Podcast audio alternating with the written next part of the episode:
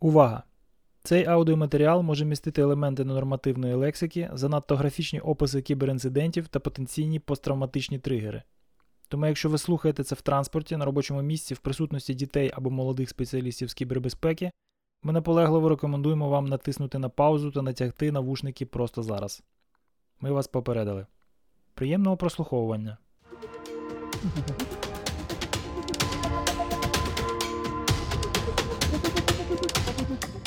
Всім привіт! Мене звати Володимир Стиран і ви слухаєте No Name Podcast. У цьому спеціальному випуску я беру інтерв'ю у Володимира Гарбуза. Хоча це дуже важко назвати класичним інтерв'ю, адже від формату ми відійшли буквально одразу і провели рекордні три години, обговорюючи найрізноманітніші теми в найширшому можливому спектрі. Володимир один з найуспішніших бізнесменів від кібербезпеки в Україні, яких я знаю, і його професійний шлях є взірцем для будь-кого, хто хоче досягнути економічного успіху на цій ниві.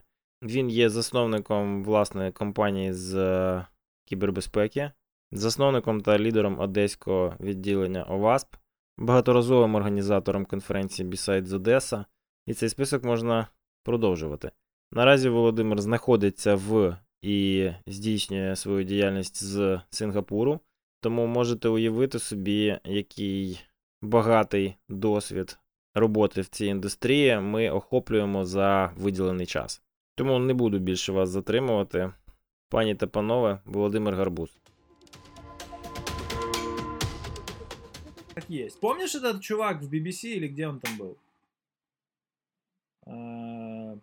Какой-то, короче, там комментарий давал чувак, и его жена... И на фоне у него был... Он сидел в костюме. Да, да. Еще до коронавируса, помнишь? Жена да, да. забирала детей из кабинета за волосы. Да, я не помню уже детали, но было очень На коленях уползала. Да. Ты помнишь, Мне как кажется, мы ржали? жена была, а это, наверное, няня. Не-не, это там потом оказалась жена. Там, ну, там Да. сразу начались, короче, какие-то сексистские шуточки, там, что, типа, это была его домработница. Оказалось, что он женат на азиатке, это его жена, и они давали интервью после этого, там, объясняли весь этот инцидент. Слушай, знаешь, это, это вполне может быть домработница, потому что он был из Сингапура, когда Не, не, давал не, не, интервью. то я, я смотрел интервью.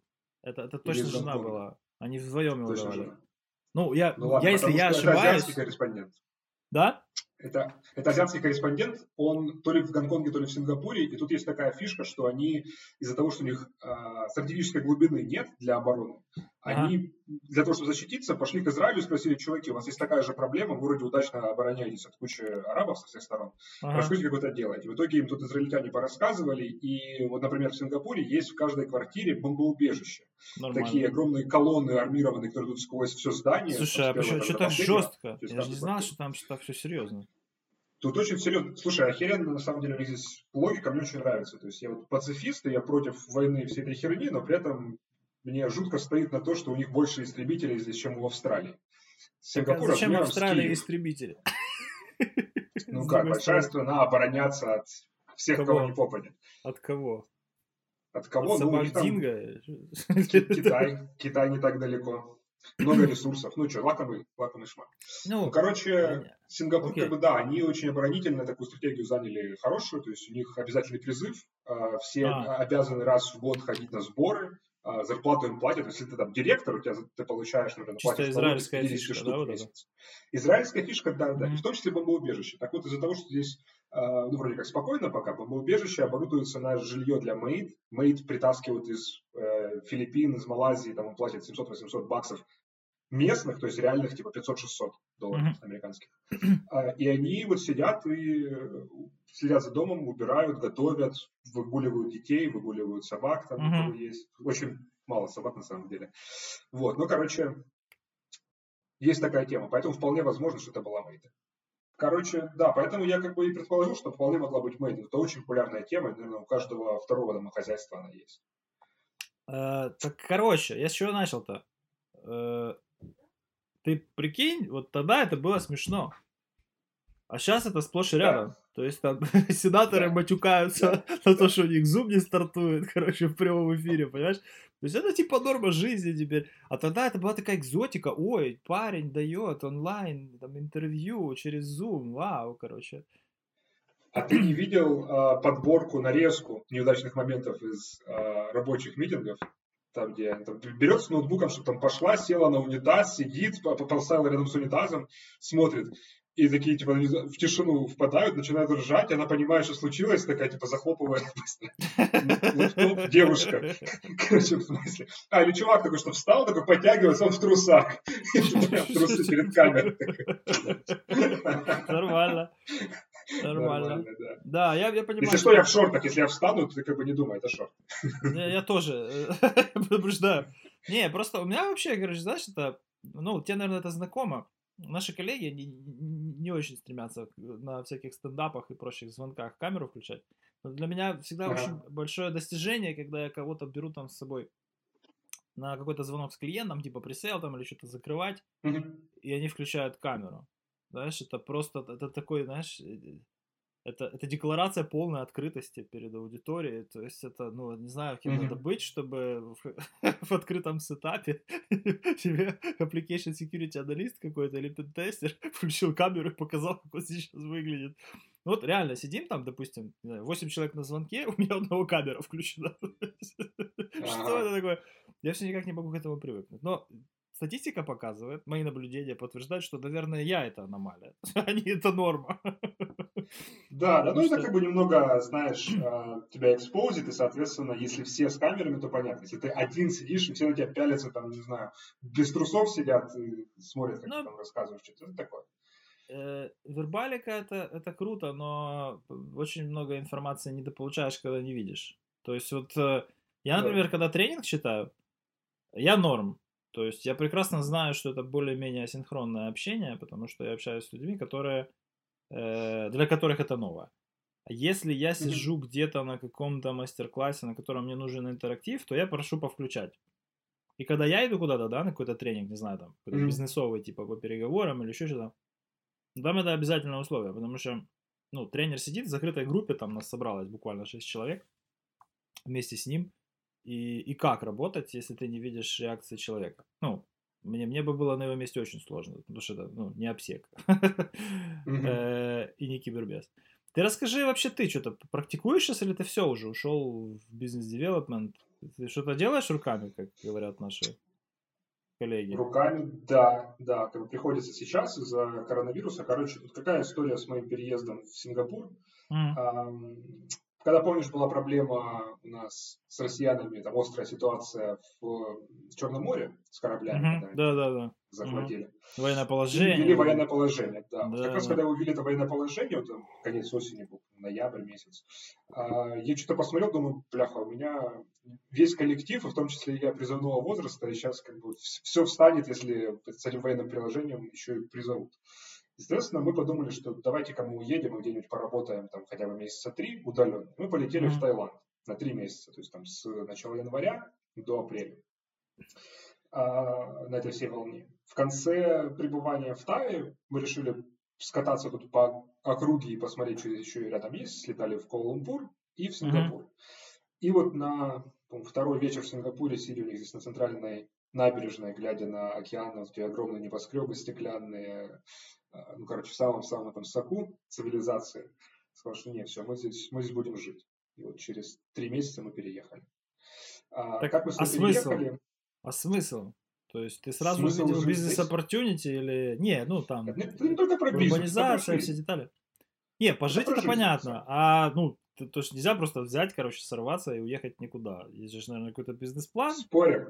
Спорим. Не, ну... Не, бизнес-план-то он есть. Слушай, я... бизнес можно везде делать. Ну что? Этот бизнес, Здесь да, здесь я с тобой согласен. Просто, знаешь, между собой мы можем об этом договориться. Кому-то третьему сейчас рассказать, кто занимается, там, не знаю, продажей пасочек каких-то, это, это нелегко. Ну, то есть руководить бизнесом можно откуда угодно, а делать из, из откуда угодно можно только своеобразный консалтинг, да?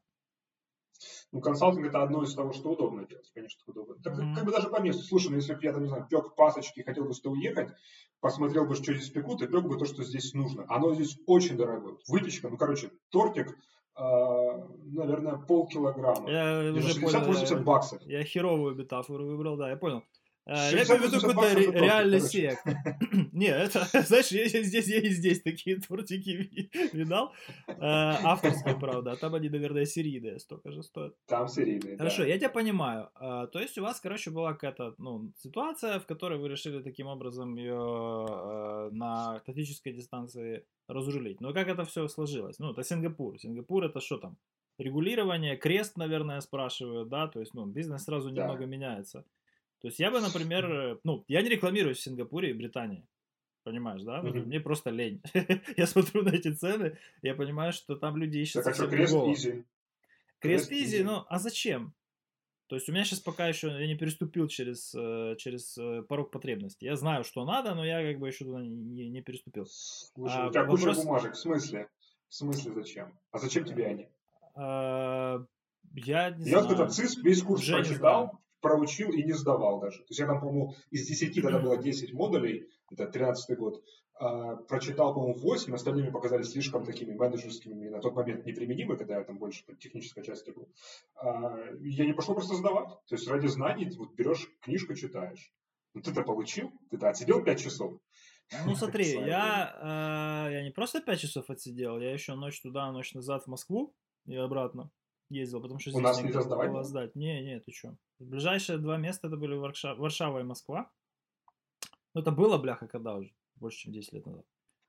Mm-hmm. Это же какое-то неправильное интервью. Ну, я расскажу. Смотри, короче, э, я никогда не сдавал ничего, исходя из соображений, что я чему-то научусь. То есть это mm-hmm. типа как печать, знаешь, как штамп, что вот чувак, ты поработал кем-то, и для того, чтобы перейти на какой-то следующий уровень, да, там пивотнуться в куда-то еще, ты, в принципе, можешь пойти и сдать э, вот эту хрень, и там вот это будет каким-то там майлстоуном. То есть, когда я перестал mm-hmm. заниматься менеджментом информационной безопасности, буквально, когда я поменял работу, я сдал ЦИСП. Когда я перестал заниматься аудитом, я сдал ЦИСу. Когда я перестал заниматься пентестами в классическом смысле, я сдал OSCP. Понимаешь, да? То есть у меня отношение к этому немного такое извращенное. То есть я не считаю, что нужно ставить перед собой большую цель, ее достигать и таким образом что-то менять в жизни. То есть для меня это типа как вот, ну, это пройденный этап, его надо зафиксировать и забыть. Поставить аббревиатуру в подписи, короче, и закрыть этот вопрос, платить им там сколько, 85, 125 баксов, сколько они хотят в год, забыть об этом. А, но, если ты молодой, если ты не шел по этой индустрии, ну, ты уже не молодой, я имею в виду сейчас, вот если тебе 25 лет, и ты, типа, не идешь по этой профессии, как вот первопроходец в Украине. Бляха, что такое кибербезопасность? Все, никто не знает. Надо что-то делать, надо потом кому-то это рассказывать, ну, потому что ты идешь реально вперед один. Погоди, я, может, немного удивлю, но мне 29 вот только исполнилось неделю назад. Ну, да. это, до 25 не, не так то, далеко. Чтобы, то есть, не то, чтобы это шок, не то, чтобы это шок, Ладно, тогда, тогда, тогда я тебе буду рассказывать. Давай.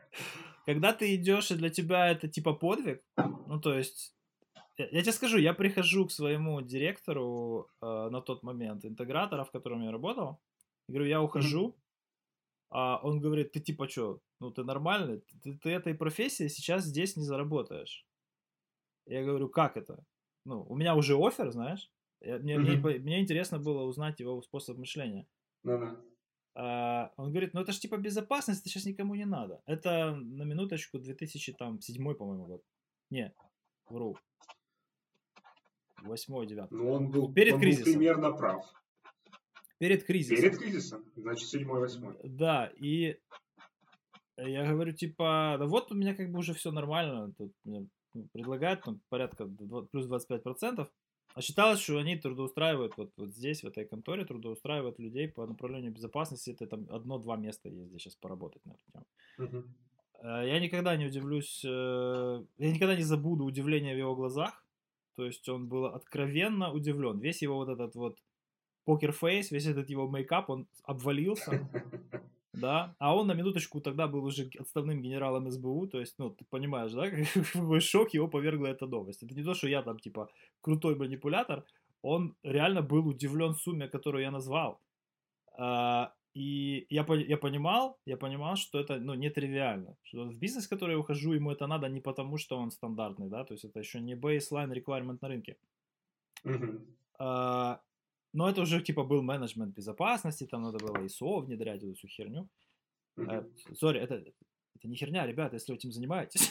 это очень полезные вещи, необходимое зло, на которое наша индустрия идет осознанно. Но на тот момент это был, это был космос. Типа, ты шо, какое ISO, капец, кому это надо?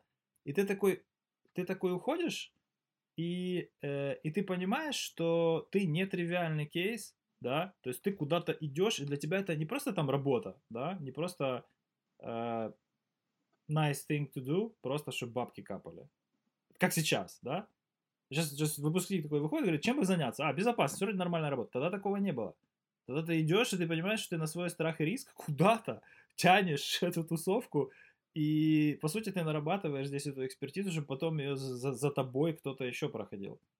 Слушай, ну, я с тобой не соглашусь насчет, на, насчет студентов, которые там выходят и говорят, где мне бабла срубить. Если срубить бабла, это в целом IT, и они идут туда, где больше спрос. Это всякие там фуллстеки, фронтенды, питоны и так далее. И это логично, это проще. потому что идти в безопасность, где намного меньше рынок, объем рынка, это нужно только, если ты говоришь, что тебе прям вот реально интересно порвать жопу, посидеть там, не знаю, по 18 часов в день на протяжении, там, не знаю, полугода-года, набить руку и тогда прийти, чтобы тебя на интервью взяли и сдали тебе нормально денег. Это не так тривиально. Это не то, что там посидел чуть-чуть, почитал пару книжечек и прошел, тебя научили. Я не говорю, что это совсем банально сейчас. Я говорю, что уже есть люди среди нас, которые работают в этой профессии не потому, что это э, ну, не ладно. потому, что это подвиг, а просто потому, что это профессия такая, знаешь. Ну, то есть, это как ну, бы, ну, реально... Ты про Украину или про мир?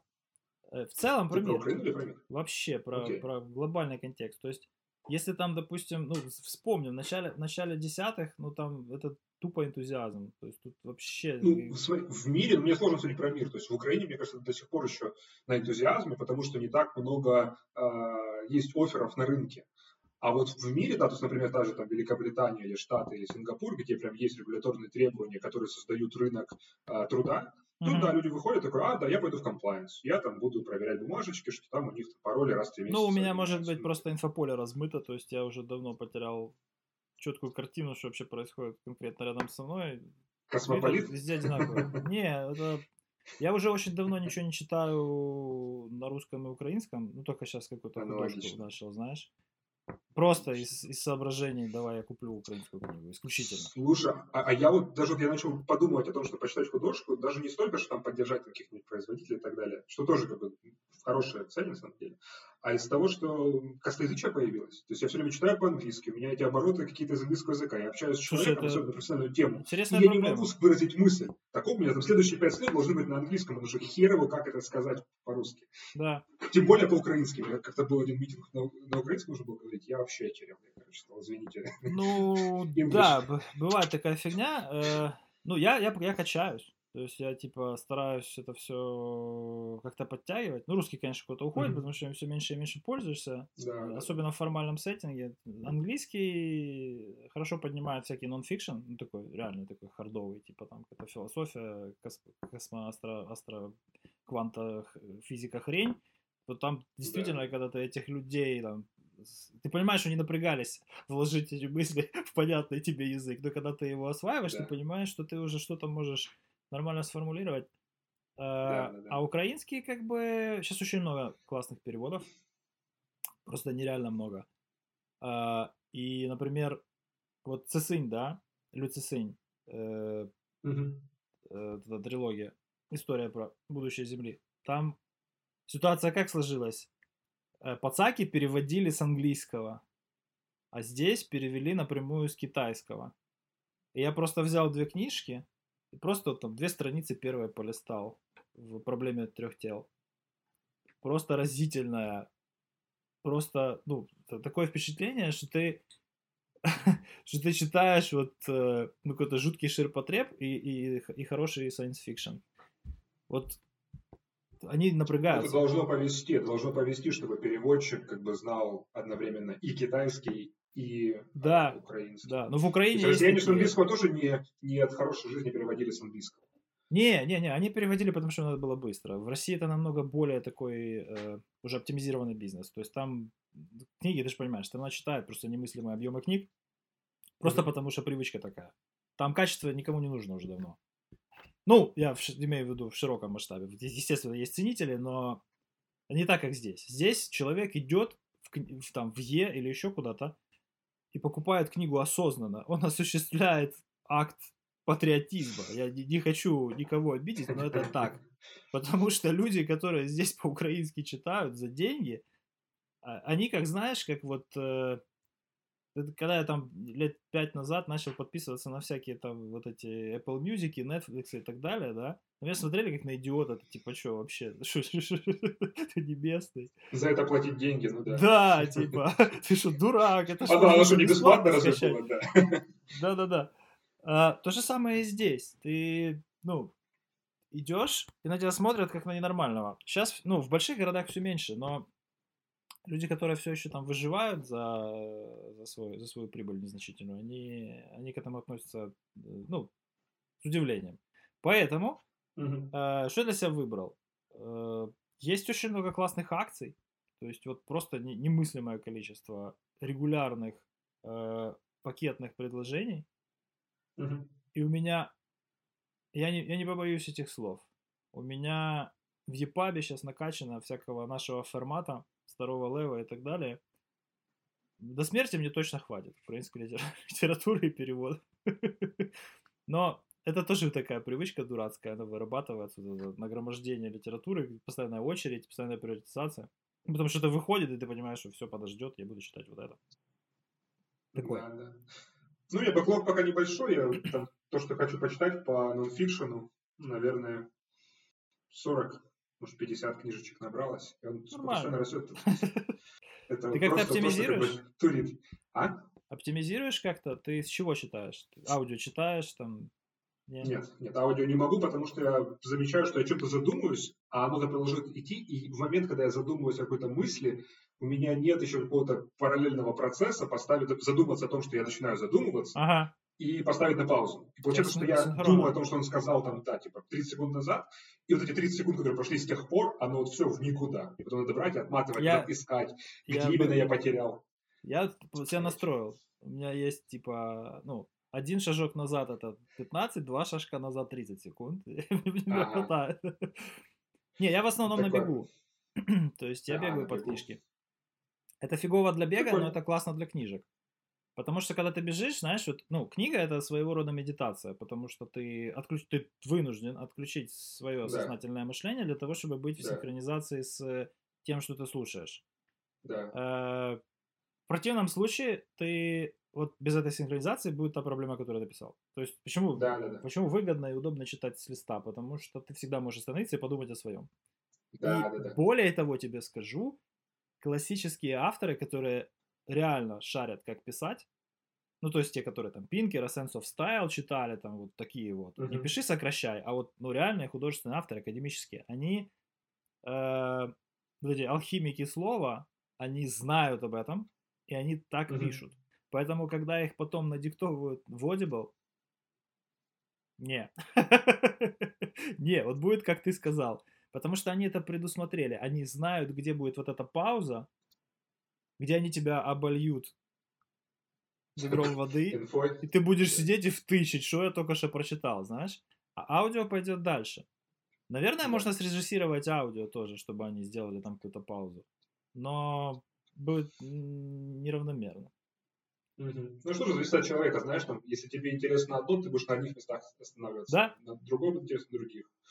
То есть прям сильно ну, так режиссировать и отдаваться в руки режиссеру тоже не хотелось бы. Все-таки с книгой у тебя есть своя такая свобода, что ты можешь вдуматься о чем, о чем угодно, о любой идее, или там наложить на какую-то свою идею, и там, ее расширить, то, что у тебя было уже, тем, что ты uh-huh. прочитал.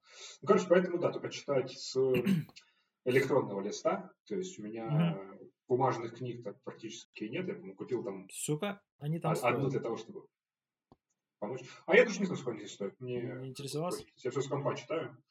Поэтому там, с компа или с телефона там уже перед сном такое. Своей, своей издательской какой-то, наверное, там промышленности особо и нету, потому что лесов нету, а те, что есть, надо беречь капец когда.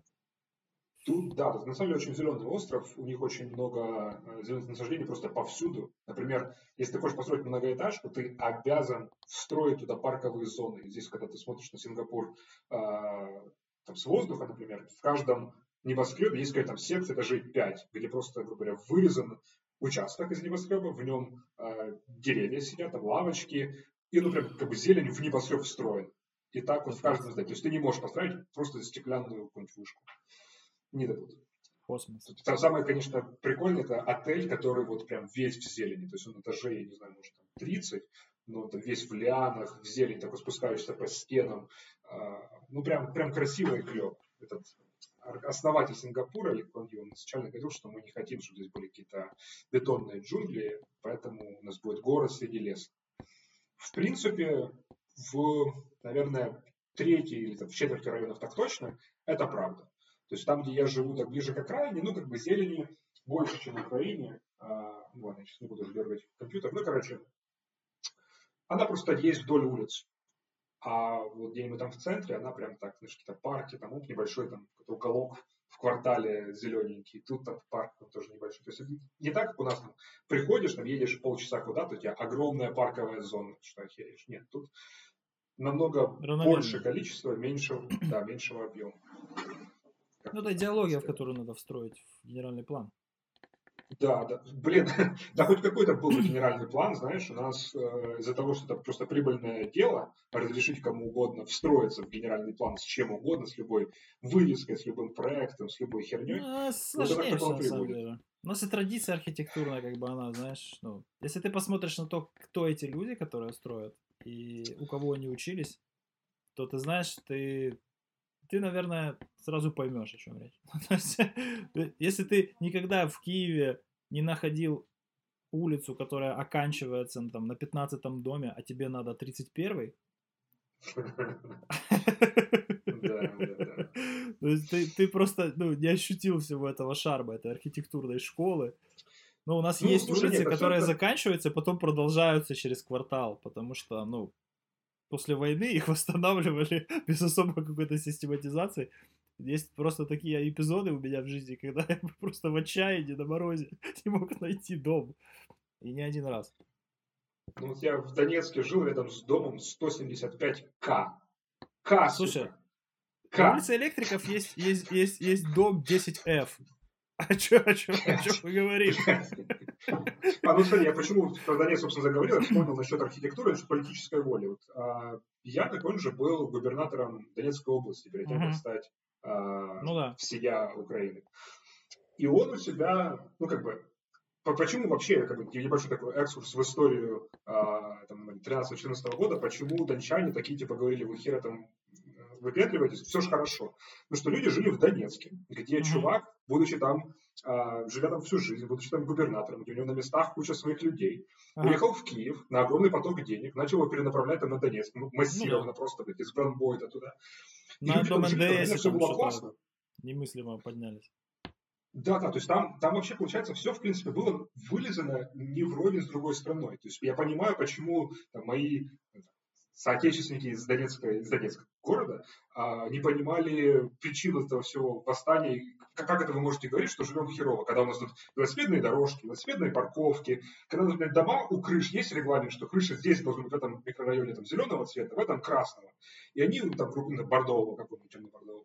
И они все выдержат. То есть там ты не можешь прийти и сказать, что а я там хочу, чтобы у меня крыша была, не знаю, фиолетовая.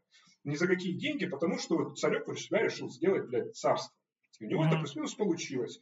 В там, конце 2000 2007-2009 год накупили машин с самыми топовыми двигателями, то есть там какие-то 4.2 а, турбо, по-моему, эти, от, от Volkswagen, mm-hmm.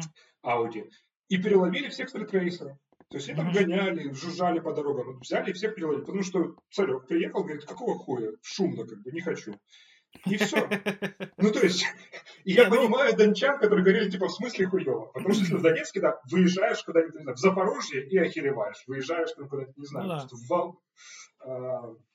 На Волынской области, все я начинается. Я это помню еще в четвертом году, когда кум говорил, ты сюда приедешь, я тебя буду ловить на, там, на на перроне, чтобы, не дай бог, ты с, оранжевой, с оранжевым шарфиком не вышел, потому что тебя сразу забочит. Я говорю, а что такое?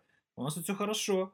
Я говорю, То есть люди окей. искренне не понимали. Люди искренне не понимали, то есть они живут там себе, не знаю, как это, бабушка, например, да, она не выезжала в Киев, она не выезжала там в Харьков, она нигде больше не была в Украине, кроме в Донецке. Ну, там, иногда, может, там по, по работе ездила там, в Москву, покупала там какую-то В Мариуполь покупаться, короче.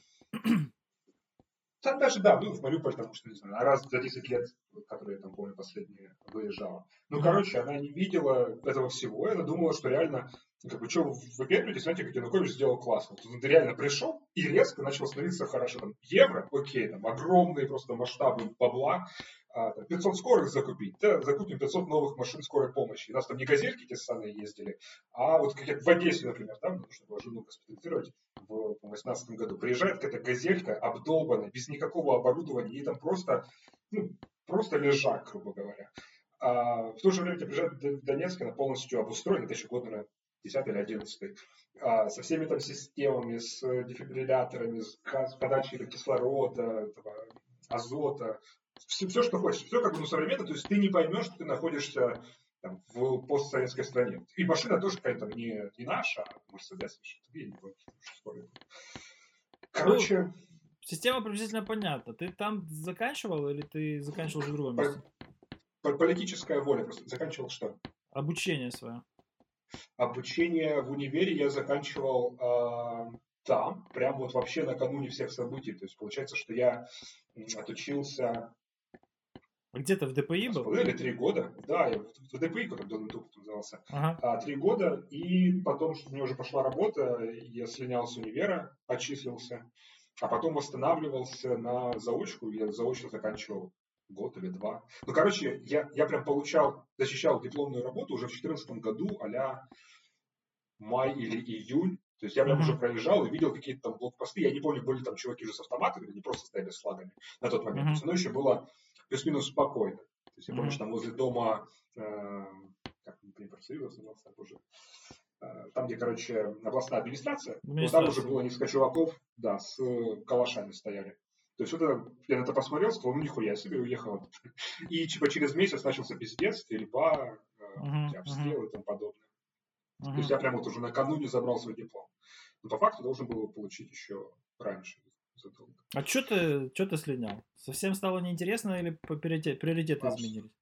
Абсолютно неинтересно, абсолютно нерелевантно к Какая профессии, к работе. А, программная инженерия. Ты программист? программного обеспечения. Ого, короче, коллега. Да, ну и, короче, это была полная какая-то дичь, то есть э, такие Делфи? либо знания очень устаревшие, либо очень такие хай-левельные, которые, ну, чуваки, я это могу выучить, типа, за два вечера. Ну, Ну какого да. хера это буду учить полгода? Ну, типа, really. И в итоге из того, что я использую там в жизни в реальной, может, там пара процентов это из университета. Потому что там реально услышал такой, типа, о, охуенно. Ну, математика, Всё остальное-то я всем- Да? Ну, математическое мышление, знаешь, что это просто аппарат Ну, абстрактного это мышления. алгебра, то есть тебе, чтобы крипту понять, не надо было учиться матрицы перемножать. Вот это если для Да, себя, да, ну, понимаешь, что я да. вынес самое большее, вот это алгебра, э, дискретная математика. функан, матан, там, дискретка, вот такие Графы, вещи, которые да, теперь мне да. позволяют аппроксиматически, то, что ты говоришь, математическое мышление, да, вот это мышление базовыми Да, да. параметрами и аппроксимациями, этого не отнять. Когда молодежь говорит, нахера идти в универ, я говорю, нема питань, не идите в универ. Мои дети Да, пойдут вот в универ, а вы не идите. Ну, это база, мы просто закладываем в первый, по-моему, первый-второй курс, а дальше начинаются Да. какие-то специальные Спец- предметы. Спецуха Ну, очень слабая везде. Я понимаешь? просто надеялся, что там что-то было по-другому. Потому что я кого не спрошу, ну вот там Шевченко люди говорят, что вроде чему-то их учили. И там в КПЯ вроде да. тоже и- из кого-то что-то Да. убивали, там какую-то дурь.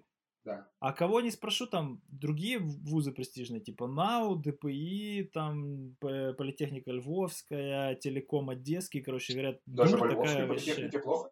Говорят, да. Я думаю, во Львове тоже клево. Думал? Я тоже так думал. Да. Я тоже так Я помню, что думал. мы с ними в рейтингах все время конкурировали, там, типа, обгоняли друг дружку, ДПИ А? и Львовская политехника, да. Ну, по факту, смотри, э, у нас просто преподов реально как бы хороших, практикующих, которые там преподают не потому, что они умеют только преподавать, а которые могли там уйти и работать там за много тысяч долларов, Мгм. было, наверное, два с половиной, ну, окей, скажем, три. Двое из них это были такие ребята лет там 30-35, у них были свои компании. параллельно. А, То окей. есть у чувака Окей. свой какой-то там аутсорс, он там пилит какую-то там херню и приходит к нам, читает, там, не знаю, может быть, Ну, это типа, единственное 5 логичное часов в неделю, там, 8 часов в неделю, да. Просто как бы отдает какой-то, не знаю, долг гражданский, там, да, выучить следующее поколение. И спасибо ему. То есть он реально, он и там еще двое чуваков, они реально говорили классные там, штуки. Говорят, смотри, вот мы по программе должны проходить эту хуйню, но возьми свободное время, почитай вот это, вот это, вот это. Я такой смотрю, как бы, эта хуйня, то, что он посоветовал, это охуенно. То есть, ну, например, питон. Кто-то там, блядь, про питон что-то говорил в 2008 Да году. вообще, ты что, Он говорит, типа, ну смотри, как бы, эти ваши Паскали, это все хуйня. Это Turbo C++ 7.0 компиляции э, копирайт 1987 года. Это, конечно, все хуйня, Володя. Вот как бы тебе Visual Studio. Не, ну вот как? тебе- А как же буфер Это- overflow, как же heap spraying, как же все эти прекрасные баги, которые вылезли, потому что нате вам pointer в любое место в памяти, а там дальше разбирайтесь. Смотри, одно дело C, одно дело C, а другое дело это Turbo C++ 7.0 Borland 8 самое. года. Не? Не? Там то же самое, оно досовское, это досовская херня, где Ну ты, да, получается, я колешь в этой старой идешке. Ты то, что, Я то, о чем думаю, ты ты рассказываешь, то, о чем, что, то, то, что ты описываешь как говно мамонта, в мое время было, ну, как бы, вполне себе актуальными платформами. То есть Borland C++ 5 это то, на чем я, ну, писал уже не первые свои программы на сях. Понимаешь, да? Потому что Да, третий там, так. это вот это был вход, короче, там, после Паскаля нам показывали всю эту дрянь, и мы такие сидели, думали, блин, сколько можно? Пустите нас нормальную Да. технику. И когда мне первый раз показали консоль FreeBSD, я сказал, вау, вот теперь я буду Просто- писать на C. Просто понимаешь, какой был диссонанс? У нас а, универ имел кон- эм, какие-то не контракты, а, а, договоренности с Microsoft, что на, на базе нашего универа там были какие-то сотрудничества, все дела, и нам Ага. Microsoft подарил набор компьютерных классов, то есть прямо вот новые машины, там хорошие, у нас там была, по-моему, Vista уже тогда вышла, короче, мы там с Vista работали. А, там стояли Visual Studio, все, и при этом, сука, она говорит, даже препод, типа, запускайте Portland Turbo C. Почему? Ну, а понятно, потому что, ну, вот как бы у нас методичка знает. написана, вот и запускай. Потому что она знает, да. Да. Так, понимаешь, вот как бы в какой момент для меня умер универ? Вот когда я как бы сильно разочаровался и перестал прям учиться. Это был середина первого курса. Когда я прихожу к этой же бабенке, а, вот серьезно, я до этого учился прилежно. Я прям делал домашку, я прям сидел, думал над лабораторными, делал, чтобы было охуенно. Вот прям, чтобы набить руку, научиться, потому что я пришел учиться, универ. Я туда и пошел, нет, чтобы отарами отмазаться. Я, к ней прихожу с какой-то, не знаю, лабораторной работы, там, номер 4, по-моему, а, на первом курсе. Приношу и говорю, типа, гляньте, тут в методичке было написано так-то, а я вот э, придумал лучший алгоритм, он там, типа, эффективнее и по памяти, и по скорости. Вот как бы я написал, гляньте. Такая смотрит на меня, говорит, молодой человек, чья фамилия на методичке? Чья фамилия на двери? Вот когда и там, и там будет ваша фамилия, вы будете делать так, как вы захотите. А до тех пор вы будете делать по методичке. Сука, меня так бомбануло. Меня так бомбануло. Я сказал, ну нахуй. Я переделал, сдал. И это, блядь, было последнее, когда я прям вот вложился в учебу. То есть я А, после этого, там только потому, что мне было интересно, какой-нибудь курсач, у нас был один, один момент, где мы могли себе сами выбрать тему. Причем там тоже была идиотская, типа, абсолютно система. Про конец изучения C++ нам говорят, типа, вот выбирайте себе а, не- вы выбираете себе по-моему, билетик, на билетике написано, для чего тебе нужно сделать объектно-ориентированную систему. И я, блядь, вытаскиваю билетик, где написано объектно-ориентированная система, точка, точка. Вот абстрактно это херь с координатами. Объектно-ориентированная модель, у которой должны быть методы, классы, наследование, полиморфизм, вся эта хуйня, точка. Я такой, типа, в смысле? Говорят, ну, вот так. А кому там достались, типа, ну, там, чуть-чуть более там, реалистично, там, про автомобили, там, еще про какую-нибудь херню, ну, где-то там что-то можешь придумать, там, да, что у тебя там есть, Ну. самокат, там, потом какой-нибудь мопед, Так надо было там, э, э, там надо было реализовать какой-то метод, не знаю, сингулярность, короче. Точка, точка же. Короче, да, и к этому нужно было сделать графический интерфейс. Короче, мне графический Точки. интерфейс делался ray tracing ом. Ray tracing, сказал, точка, сука, хорошо. У меня ray tracing улетают сферы, отражение, преломление, вся хуйня, потому что мне было просто интересно. Я говорю, типа, хорошо, вот у меня есть там, типа, 5 классов, сколько нам нужно на тройку, типа, 5 классов, да, вот я вам придумал, высосал из пальца 5 классов, там, точка 3, 2D, 3D, 4D, потом там эта точка может там унаследовать какую-нибудь прямую, вот, как бы все, отъебитесь, вот там треугольник, до треугольника дошли, и дальше ray tracing в интерфейсе, допустим, как знаешь, как, как игрушка, где у тебя на фоне там что-нибудь графика, а на переднем плане там типа текст, и ты там можешь клавишами выбирать, там типа поменять цвет, там, в точке. язык сменить. Ну, короче, да. А, Да, это а, очень, очень яркая теория система операционных система систем. образования. Да, те- теория операционных систем тоже как бы что-то рассказывали какую-то херню, задолбался. Потом говорят, типа, курсач, нужно написать свою операционку. Ну, вот это я как бы тоже делал, вложился туда, то есть там посидел Это интересно. пару недель. Это было интересно, да, да, да. Это ядрище. Ну, то есть то, то, что ты сам себе придумаешь сделать интересно, то есть я мог бы сделать на отъебись по методичке, Мгм, и как бы это сделал бы там типа за вечер. Может, максимум за два, это если там хотел бы вылезать. мгм. А, ну, я вложил там пару недель. Это было интересно. Ну, то есть ты сам себе должен придумывать какие-то интересные задачи. Ты должен о них знать, что они вообще существуют. Из-за того, что я с компами давно на ты, то есть я начал прогить в седьмом классе на Visual Basic. Тоже интересная история. Там, у меня дедушка а, программист. Ну, как? Дедушка у меня теоретический физик.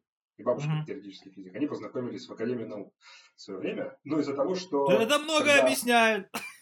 Когда ком- компьютеров не было нигде, они занимались вычислениями на суперкомпах, покупали время ночью на мейнфреймах, и как бы им просто для того, чтобы делать физику, пришлось изучить Fortran, чтобы свои как бы, вычисления там проводить. А что это за техника так- была? Бесмы вот эти, месмы? вот эти? Да, это белорусский, как он там, ПМ назывался. Тут это то, что в церкви, короче, занимало. Такая Все большая машина. И еще надо Да, было что-то снести. Ну, 80 квадратов или 100 квадратных Да-да-да. метров, короче, занимался хуйней, да. Перфокарт, у меня там, короче, ящики с перфокартами дома какой-то момент, 12 лет, я что-то там... Теперь понятно а, все, где ты вырос, короче, все. Можно заканчивать на этом интервью. Ребята, если вы хотите достигнуть чего-то в кибербезе, родитесь в семье теоретических физиков, которые суют перфокарты в БСМ. Блин, это, это, которые- все понятно. Психика твоя была травмирована на ранних стадиях развития, поэтому все, ясно. Хорошо, продолжай, пожалуйста. физиков, в семье физиков, которые изобрели ground penetrating радар. Ей. То есть мне дедушка прям буквально его изобрел в 80-х годах, на- параллельно типа с американцами, построили опытные модели, три штуки, в Сибири там что-то обкатывали для поиска полезных ископаемых. А, и потом Союз начал разваливаться, это все прикрыли. А, там что-то еще было какой-то замес КГБ. КГБ говорят, типа, что? С этой хуйней можно видеть, где алмазы лежат? Ну-ка, идите нахуй. Короче, да, там, там было очень забавно, и начальник института, там, короче, нашли его повесившимся, там, потом еще кого-то там, Оу, начальника е. лаборатории не нашли. Короче, хуйня какая-то происходила, и девушка ему туда свалил. Мгм. Что, как Сюжет для шпионского романа. Да. Так вот, короче, я у себя в кладовке нахожу какой-то ящик с бумагой, как там, длинными такими листами. Представьте, огромную туалетную бумагу. Ну, Выношу, говорю, типа, деду, что за херня? Он говорит, типа, это там листинг на фортране. Такой, типа, о, охереть, что такое тут написано if? Он говорит, типа, это то-то, то-то. Говорю, окей, а что здесь вот там while? Такой, это там то-то, то-то. Я так сижу, в этом что-то пытаю полчаса. В какой-то момент он там, допивает чай, встает молча, идет, одевает пальто и выходит из, из квартиры. Такой думаю, ну ладно, окей. Приходит он, короче, с книжкой такой толстенный Visual Basic 6.0, э, MSDN последний принес на четырех дисках. а, и говорит, как бы тебе интересно, ну, сука, ковыряйся. И вот оттуда я начал ковыряться, да, вот где-то это был седьмой класс, а, я покрас в Visual Basic уже там где-то годик. После этого что-то мне начало быть интересно реверсить, интересно было, а, ну, там еще с играми было связано, там, как, как в игре немножко подмухтевать, потом как реальную версию продлить. И вот оттуда все пошло. Причем Дедуган у меня был очень такой продвинутый. Он мне в 2002 году, то есть он в четвертом скончался, вот в 2002 году мы с ним еще общались, он говорит, типа, Володь, вот есть такая тема, вот она, она взлетит, вот, как бы, ну, за этим как бы есть будущее, вот, как бы, подумай об этом. Программирование это, конечно, интересно, все, но вот такая штука, информационная безопасность называется. И он мне диски покупал, у меня были, блядь, диски с 2002 года с Софтайсом, с Идой, с чем там, короче, не хочешь. Софтайс, когда он еще и работал и апдейтился, да. Он мне приносил прям там, типа, сборники, там, типа, все, все для хакера. Там тебе Resource Hacker, HexView, что хочешь. И я вот с этим всем сидел и так Слушай, вот это тебе влетело, короче, а? Просто Повезло. тупо на везение. на везение. Да. Так я, понимаешь, я пошел в итоге в инфосех не потому, что мне дедушка об этом говорил, а потому что ну, в какой-то момент уже, наверное, в старших классах, когда девушки не было, мне просто стало что-то там интересно поревесить, память немножко поменять в программках, начал что-то там разбираться, Си начал изучать, и вот как бы затянуло. И потом, наверное, когда мне там уже лет 25 было, и что такое флешбэк, что я понял, что разговор с девушкой, говорит, типа, там информационная безопасность, тут есть варезник, там форум античат, а, то есть он, он как бы там тоже был. И Слушай, такой трудед вообще. Дед из андерграунда, короче. А дед точно физикой занимался? Ну. Терзает смутные сомнения. Ну, ну. В Союзе физика, а потом он начал бизнес хакать в свое время в 90-х. Ну так, uh-huh. очень лайтово. То есть он, получается, собрал станок для производства изделий из кожи, всевозможных там кулонов, поясов, всякой херни. Uh-huh. А, и начал просто как бы там с каких-то обрезков кожаных их делать. Бабушка брала это все в сумке, увозила в Москву, продавала за баксы, привозила uh-huh. домой денег много. И они вот так вот несколько лет просто возили в Москву всякие там изделия ручной работы, где он там выходил например, на Красной площади и продавал их. Uh-huh, uh-huh. На эти деньги, потому что тысяч пять, может, шесть баксов накопили, э, купили парфюмерии и косметики и открыли, ну, и там какие-то стеклянные стеллажи, э, поставили в каком-то магазине, арендовали, и все, начали торговать косметикой парфюмерией. Бабуля ездила, покупала, опять же, в Москве концентрированные духи, привозила uh-huh. к нам, разбавляла спиртом, э, и получалось из концентрата как просто духи разливные mm-hmm. дешевле, грубо говоря, в 2-3 раза, чем покупать во флакончике реально, uh-huh. Налитые из-за границы. Ну, то же самое там из Франции привозят тебе там, от того же, а, от тех же производителей. И все, и на этом мы, собственно, в 90-е выжили, uh-huh. грубо говоря. Благодаря вот такой какой-то entrepreneurship и ingenuity, которая у них была. Uh-huh. То есть, сам Прикольно, собрались это сделали. Поэтому я перестал голодать где-то к 90 седьмому или восьмому году, наверное. Да. Uh-huh. До этого я просто, помню, кушал мивину и соевое мясо. Ну, и соевое мясо – это если хороший день. Вот и ты идешь в школу, садишься, еще на улице темно, вот я помню, мы сидим кушаем все втроем мивину. Я в это время был, мясо. Э, я в это время был студентом, жил в общежитии, поэтому для меня это, это было деликатесом.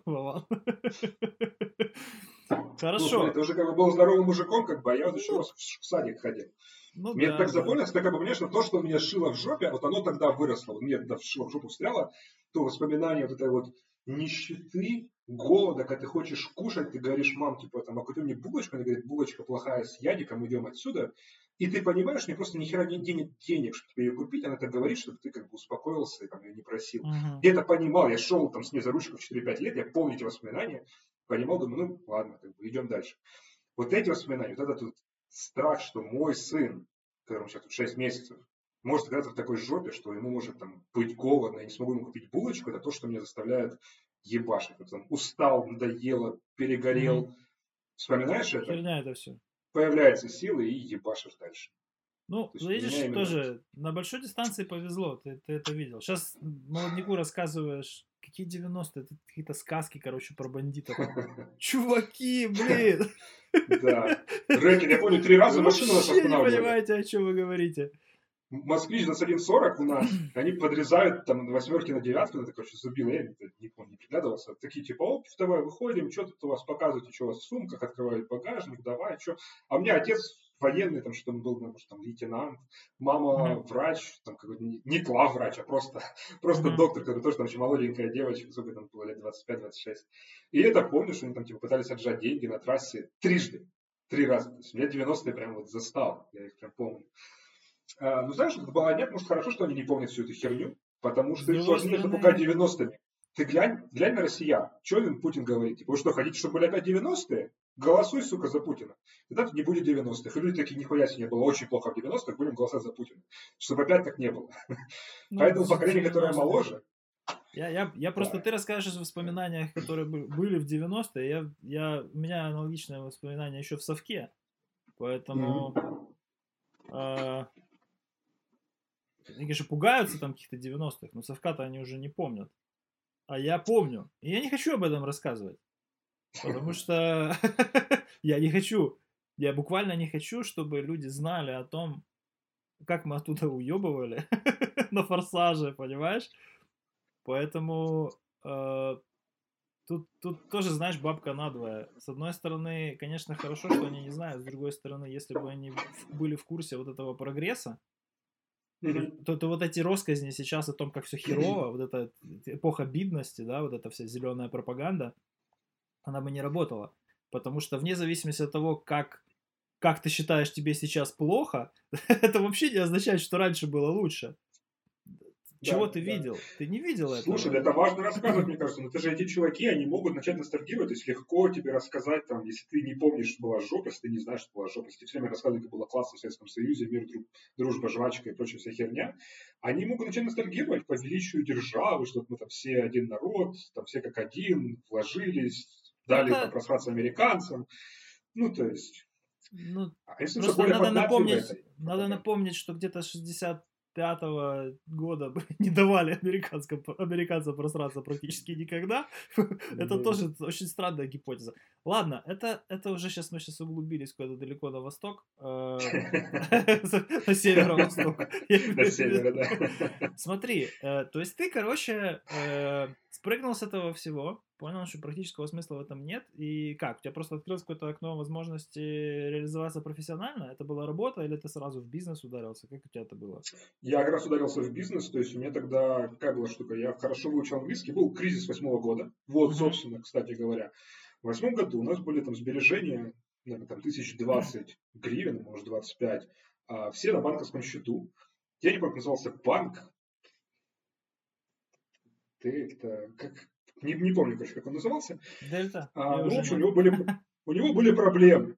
Из-за того, что был кризис, а, остановили какие-либо съемы с депозитов, и у нас опять не оказалось денег. И я в 2008 году такой думаю, ебаный рот, что такое? Почему опять эта херня происходит? Ну, типа, похоже, что такое будет в Украине постоянно происходить с определенной периодичностью. И я как бы не ошибся. Ну, в смысле, это в мире происходит с определенной периодичностью. Украина В просто- мире, да, ну такая жопа, что там девальвация почти в два раза, там, с 5 до 8, Ой, с чувак, 4,90 У тебя были до 8. сбережения, у меня была ипотека. Уже на тот момент. Поэтому, Вот знаешь... именно. Вот именно. Ну, то есть, короче, мы просто остались без денег. И такой, типа, опять кушать пойти особо-то не на что, там какую-нибудь крупу взяли там или попросили, одолжили у кого-то. И Ага. вот так живем, я думаю, блядь, это жопа. Не хочу, чтобы у детей такое было. И я сел, и я выучил английский. Мгм. И меня Как? было- я так посмотрел, как бы, Не, не, не, сюда подожди, подожди, объясни мне, объясни мне, как это решение пришло в голову? То есть ты понял, что типа Украина сильно зависима от э, г- макроэкономических тенденций, абсолютно не защищена, не относится к среднему классу стран, то есть она не автономна, она не независима экономически. Давайте я перейду в, в глобальный экономический контекст, или это была просто какая-то рефлексия, или тебе кто-то Типа посоветовал? Что это Нет, было? нет, нет. Это было абсолютно мое собственное решение в мои 17 лет. Мгм. когда я увидел просто, что у нас исторически постоянно происходит какая-то жопа. То, блядь, Союз, то 90-е, потом дефолт в России, мы тоже тут страдаем, потом э, у нас 7-8 год, инфляция, банки закрываются, не можешь вообще, блядь, снять денег, полная какая-то жопа, люди с ипотекой вообще э, волосы рвут везде. А, Видишь? Мне тоже как бы были... Да, да, я, я вижу, я вижу, до сих пор не да. эта прическа, она приблизительно в то время стала стандартом. Вот, да. И я понял, что как бы дальше будет тоже похожая эта херня, и мне значит, было недостаточно понимания какого-то глобального а, того, где находится Украина и что это означает, что находится рядом с Россией, что рядом Карпаты, что для обороны России необходимо контролировать перешеек от Карпат до, м, этого, до Балтики, до Балтийского моря, что Мгм. поэтому всегда будет жопа в Беларуси. что Москва не отпустит Украину, не отпустит Беларусь, будет ебать Прибалтику. Я тогда этого еще не понимал, сейчас я понимаю, и это мне еще дает больше уверенности, что у нас, к сожалению, к большому сожалению, не по нашей вине даже, даже если мы будем молодцами, у нас все время практически наверняка 9 случаев развития ситуации из 10 будет жопа, потому что есть огромный сосед, который стратегической своей целью для выживания, для своего, видит контролировать нас, не пустить туда э, НАТО, не пустить туда Запад. И я, так как можно понять, если ты посмотришь на карту, э, у России нет никакого географического барьера от Европы. И, соответственно, этим пользовался Наполеон, этим пользовался э, Гитлер. То есть просто берешь и закатываешь танки, все заебись. И граница, которая есть сейчас в России, она огромная, им дорого ее защищать. А если бы они контролировали перешейчик от Карпат до моря, э, до, до- до Балтийского, все, ЗБС, там, там границу нужно было контролировать меньше тысячи километров, ее можно фортифицировать, Не, ну согнать танков. Сто лет назад можно было бы. Сейчас, когда мы говорим о стратегическом сдерживании и вот этом мышлении глобальных империй, то я с тобой согласен, да, то есть Россия абсолютно логично действует с точки зрения локальной империи. себя. Да, То есть, да. когда ты локальная империя, когда ты Рим, когда ты, когда ты Стамбул, ну, когда ты там Да. э, Османская империя, когда ты Россия, когда ты Китай, кстати, да, то есть когда ты локальная империя, это та стратегия, которая очень натурально ложится. Да, у тебя, ну, нет расстояния от океана до океана, короче, ты типа на своем континенте не доминируешь априори, поэтому ты как бы Да. начинаешь вот, этими, вот этой фигней заниматься. Но из этого есть другой выход, цивилизационный, да, то есть, э, если себя перестать противопоставлять этой Европе, то, в принципе, можно очень нормально на, на нее за два поколения начать влиять.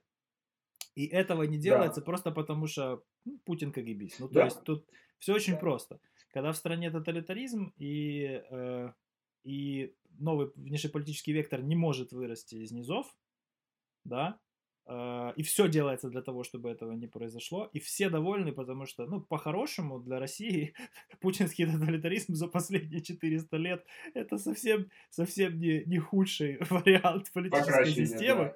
Да, Да. все, все ложится логично. Но если перестать мыслить, э, мыслить категориями локальной империи, то ты понимаешь, что в принципе можно действовать по-другому. Но ты не можешь действовать по-другому, потому что твой язык никому нахрен не нужен, твое кино никому нахрен не нужно, у тебя нет возможности Да. влиять натурально своей культурой в контексте глобальной империи, поэтому ты занимаешься тем, что разжигаешь конфликты, блин, на территориях своих соседей. Ну, типа, у тебя просто Ну другого как, слушай, они, а- они пытаются, то есть они не то, что целенаправленно это делают, они пытаются, у них есть некоторый soft power, там, если ты был когда-то в Германии и общался, например, там, с немцами Берлине, родился в Германии. это- прикольно. Я, я, меня зачали в Германии, но как привезли потом в самолете, Уже довезли, короче. Выводили войска уже, да? Да, да, именно, именно. У меня и дедушка там служил, и отец там служил. А, Ну, аналогичная Вот. ситуация, кстати. Дед, правда, туда дошел и там остался на Ага. какое-то время в контингенте, а батя, ну, как бы любой советский офицер, он там курсировал Да, по да. вполне конкретному маршруту, поэтому все, все логично. да. Ну, то есть, Ну, да, я, я согласен В родился. Ты не в Магдебурге родился? в Ваймере. Ладно. Ну, отец у меня в Магдебурге, да. И меня там тоже как бы и сделали, а потом на шестом месяце мама улетела. Ну, это ни- никак не влияет на твое будущее. Ну, а даже ж- будущее а. А ж ты не уехал? Что, что, дурак, что ли? Это были оккупационные войска, у них нет никаких привилегий. А, А короче, вот как бы там были, были, была возможность остаться, ты мог. Ну, а ты ты мог тогда, ты мог тогда остаться. Тогда. Тогда ты мог остаться. Да, да, Если да, там да. родился, И у тебя получается- не как в Америке, не как в Канаде. То есть, ну, Да, конечно, это конечно. То есть просто получается, что у тебя был выбор, и я говорю тебе, бать, а какого хера? То есть ты что, поехал, потому что там хотел там служить, ну что, типа, охеренно по сравнению. То есть даже в этой восточной Германии, где по сравнению с западной было говно, было охуеннее, чем у нас где Да. Говорит, а понимаешь, как бы тогда не было понятно, что оно все развалится, типа мы там существовали 70 лет, как можно представить, что все развалится. Была боязнь, что родственников, которые останутся в Союзе, будут прессовать, будут гнобить и так далее, потому что там я остался. Поэтому через, через «не хочу» мы собрались и свалили. Мгм. Вот. То есть вот почему, собственно, я не родился в Германии, почему у нас не немецкое гражданство. Потому по- что- Не- не- неизвестно, как бы сложилось. Сейчас бы сидел где-нибудь в офисе Мерседеса и считал бы Да-да. цифры. Хотя был бы счастлив, был бы счастлив на самом деле, наверное, по-немецки. Не знаю. Ну, конечно, все может очень по-разному сложиться. Ну и, короче, что, ты не работал, да? ты не я, работал? я не работал. Это был первый курс. Это был первый курс. Началась жопа. Я понял, что надо ввалить в какой-нибудь международный контекст. Нужен английский. Посмотрел в Австралии вроде ЗБС, думаю, окей, ладно, английский учу. Мгм. И выучил английский. То есть я прям с двоечника, который там в первом курсе на тройку списывал английский, за 9 месяцев выучил English на уровень второго места на университетской олимпиаде. Мгм. Причем первое место мне не отдали, мне сказали, Володя, ты же, блядь, долбоеб, ты же двоечник, какого хера? Ты, наверное, списал, что ты смухлевал. Вот эту девочку мы знаем, она уже третий раз поедет на, сейчас на национальную олимпиаду по английскому, а ты как бы, короче, иди нахер, если в следующем году опять напишешь хорошо, то ладно, так уж и быть, мы тебя отпустим. Я в следующем году опять пишу хорошо, меня отпускают, я занимаю четвертое место на всеукраинской олимпиаде по английскому с двоечниками. Понимаешь, какая должна быть, какой должен быть шило, что я такого выучил? А как я его учил, собственно? Я, это было лето между первым курсом и вторым. Ага. А, Я просто просыпался в 9 утра. Я включал сериальчики на английском. Ну, да, и там система чуть больше, я могу рассказать, как чтобы помочь. Давай, давай. И выключал, потом в 2 ночи ложился спать. Включал в 9 утра, просыпался в 9 утра, включал, засыпал в 2 ночи, выключал. Что смотрел? Вот мои дни. На протяжении трех, трех месяцев. всевозможную фантастику, фэнтези, детективы, что угодно. Что-то запомнил? Доктора Хауса. Именно из сериалов? Да. Нахер, это просто инструмент. Ну, как бы так оно. Чуть-чуть запомнилось. Там, Старгейт смотрел, а, тогда выходили еще, если Ага. помнишь. Звездные врата. Сериал, Да, да. Ну, вот такой. Вот все это насмотрел, и через три месяца я понял, что у меня английский подрос так, что я пошел в English Speaking Club, и я там был вторым по качеству английского, кроме основателя. То есть вот основательница девочка, она говорила Мгм. чуть лучше, чем я туда. Так это я с нуля практически его учу. То есть методика какая? А, Я опять-таки сел и просто подумал, окей, я хочу учить английский, что мне нужно делать не так, как все, чтобы говорить не так, как все, чтобы не учить его 10 лет, а потом, блядь, Лондон язык этот. А, Я понял, что нужно выучить так же, как это делают дети, то есть надо прям в это влиться. У меня нет денег уехать куда-нибудь, говорят по-английски, нет денег на преподавателей. А, Что я могу? Я написал на сях программку, которая анализировала текст. А, Там я скормил ей 10 книжек на английском. Она из этих текстов сделала частотный словарь слов, отсортировала его и посмотрел, что топ-1000 это примерно 75% всего Стой, текста на стой, английском. стой, стой, подожди. Да. То есть ты взял носяк Да, Руками. на сях, не на питоне. Руками. Руками. Да, без лип. руками. Сам Да, руками алгори- вообще. алгоритмизировал NLP. А там какой NLP? Там Ну, частотный анализ. Ну, это изи. Искусственный интеллект это, это нейронки, а NLP это Слушай, это не частотный не анализ. нужно Вован. его продавать. Давай, давай, давай. Не, подожди, подожди, подожди. Сколько тебе было лет еще раз? Давай. 17. Типа, Ты в 17 лет взял C. Подожди, что, в чем сложно сделать по- поиск количества вхождения слова в набор э, в концептуализации. А, концепт- Сложность, ну, бляха, сложность в том, что словарь. перед тобой стояла задача. Ты ее Она не стояла, я реализовал. ее сам себе придумал. Ну, ты, ты, во-первых, для себя ее сформулировал. После этого ты ее Да. достаточно академически решил, потому что все эти яйцеголовые, они именно это и делают. Ни в коем случае не хочу обидеть никого, у кого голова в ви- в виде яйца. Но по факту, по факту ты взял Да. и захачил, ну, это не там, не, не, не- best practice, скажем прямо, но Да. ты, с- что мне хакерскую показалось, best practice была очень хуевая. Да. тогда не было еще best practice учить Тогда, тогда Учить, на перле учили в что-то какие-то были, были либо в лучшем случае. Максимум. Я, короче, я руками написал на сяк, мне это было легче, проще, чем искать какие-то либо. Я там что-то посмотрел, э, что сложно, короче, было на сяк. Короче, И- ты, ты взял себе корпус там тысяч самых популярных слов и типа начал приоритизировать сразу, да? То есть ты И за месяц языка. Слушай, ты можешь школу открыть? Ты в курсе, что это методика получше Давыдовой? На самом деле. А, Ну- Она требует усидчивости, она требует жопы. То есть смотри, чтобы выучить тысячу слов за Чувак, месяц, мне нужно было если- учить по 10 слов за завтрак, обед и ужин. Чувак, ты, ты, ты учил язык через бинж-вотчинг сериалов. Да. Ну, этому предшествовало. Что, этому что предшествовало. сейчас, что сейчас более аддиктив, да, что сейчас более высаживает, чем сериалы. Посмотри на Prime, Netflix и Disney+. Смотри, Amazon у- уже давно это как мешает? бы, Ну, по- почему моя супруга, например, не выучила так английский, хотя у нее была возможность, пока вот ребенка не было, например. Потому что нужно через себя переступить, нужно взять себя за шкирку и окунуть в это вот в это вот говно непонимание, где ты сидишь, тебе там что-то говорят на экране, ты нихуя не понимаешь, ты не знаешь этих слов, и ты ну, с русскими субтитрами, как, короче, до этого дошло, выучил тысячу слов, подожди, сейчас, вот это надо очень, Да. очень сейчас, очень сейчас по полочкам, потому что мы, по сути, для этого это все записываем. Смотри.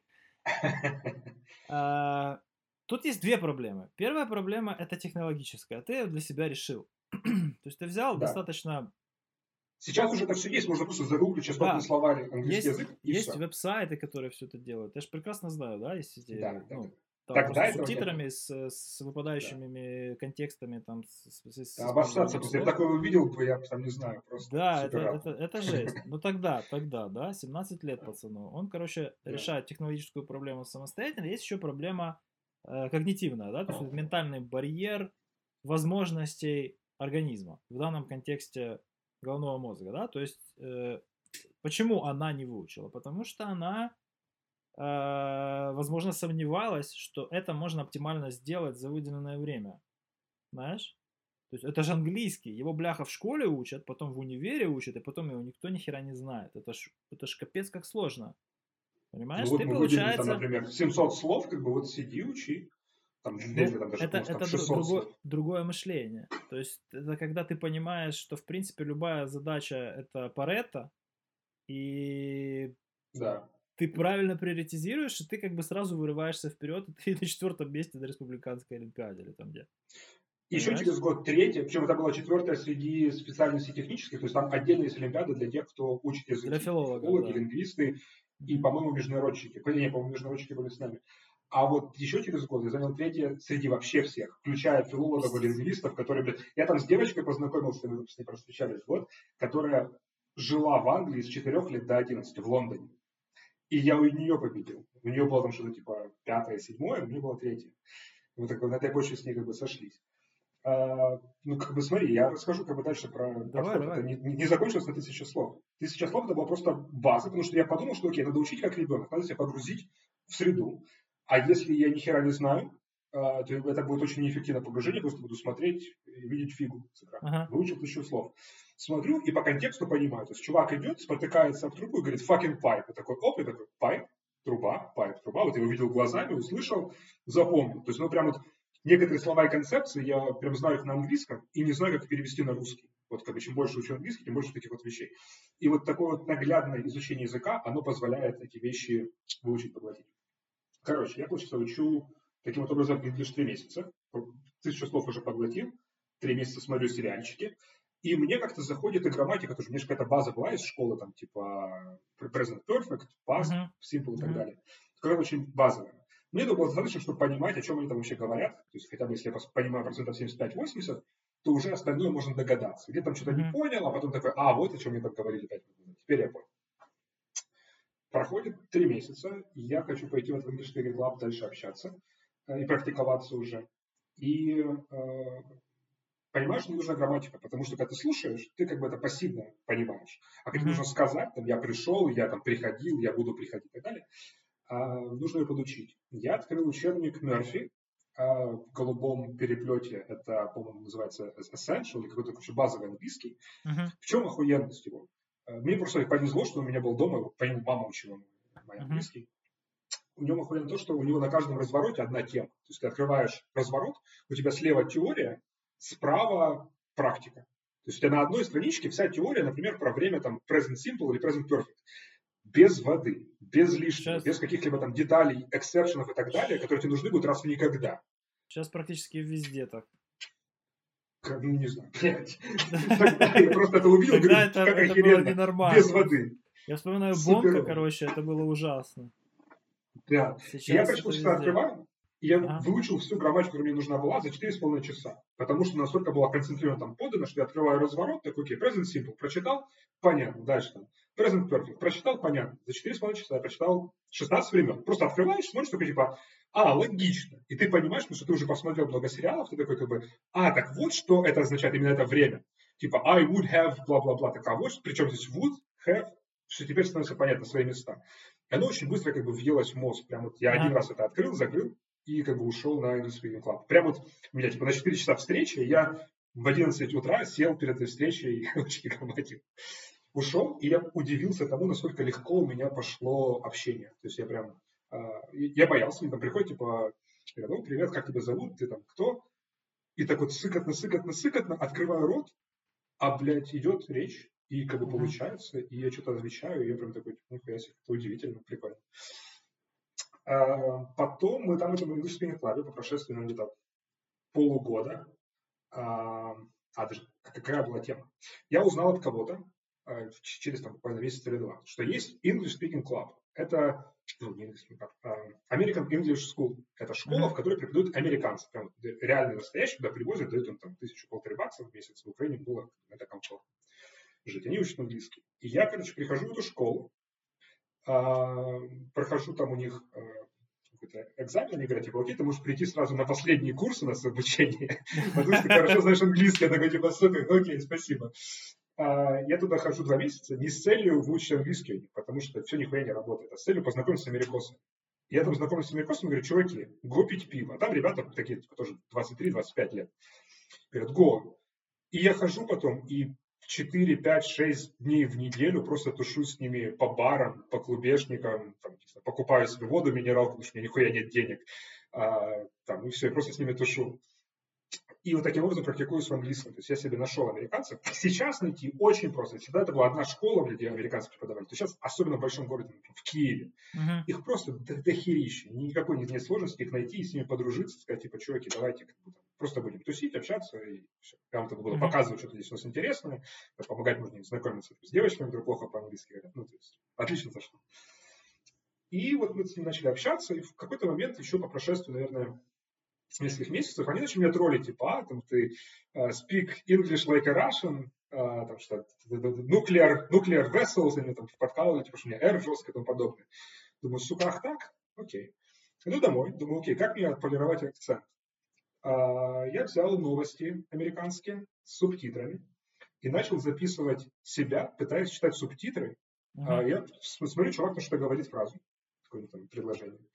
Я читаю его по субтитрам, записываю свой голос, ставлю на паузу, слушаю, как я это сказал, слушаю, как он это сказал. Как я, как он, как я, как он. Думаю, окей, понятно, здесь я проебал это, здесь я проебал то. Перезаписываю себя, пытаясь изменить как бы то, как я говорил. Uh-huh. Опять слушаю себя, слушаю его, опять перезаписываю. И вот так, наверное, прошла неделя по два часа в день, и я себе поставил американский акцент. Uh-huh. Вот, сука, вот если у тебя есть неделя времени по два часа вечером, ты можешь себе тоже, любой человек, любой слушатель, может себе сделать акцент, американский, английский, какой угодно. Для этого требуется жопа усичивать, чтобы два часа в день этим прозаниматься. Ну, сука, это, по-моему, очень легко. И когда ты видишь, что там девочка-переводчик говорит херово R или не знает разницу между там TH и S, не может ее правильно выговорить, ну это же очень странно. Ну, типа, почему нет? У тебя что, нет наушников, нет для микрофона в компьютере? Все есть. А, вот. После этого я поехал уже на, на Олимпиаду. Все. Слушай, Мое ощущение это было, что тысяча слов, сериалы, разговоры. Это лучше скелется, чем безопасность. Я, я преподавал английский немножко в универе потом. А, окей, да, окей, окей. То есть ты попробовал. Чуть, ну, чуть-чуть. Да, я чуть-чуть попробовал. А, сложно было, потому что просто люди не, а, не вывозили сидеть. То есть они там uh-huh. привыкли, что они пришли на урок, Жопа не прокачана час-полтора, да, и все, как бы я там в следующий раз через неделю приду, и вот так там за месяц, за год буду знать хорошо английский. Не будешь, чувак, нет, так это не работает. А, вот, ну, короче, короче, то есть основной скилл прокачал. Дальше. Основной скилл, да, дальше.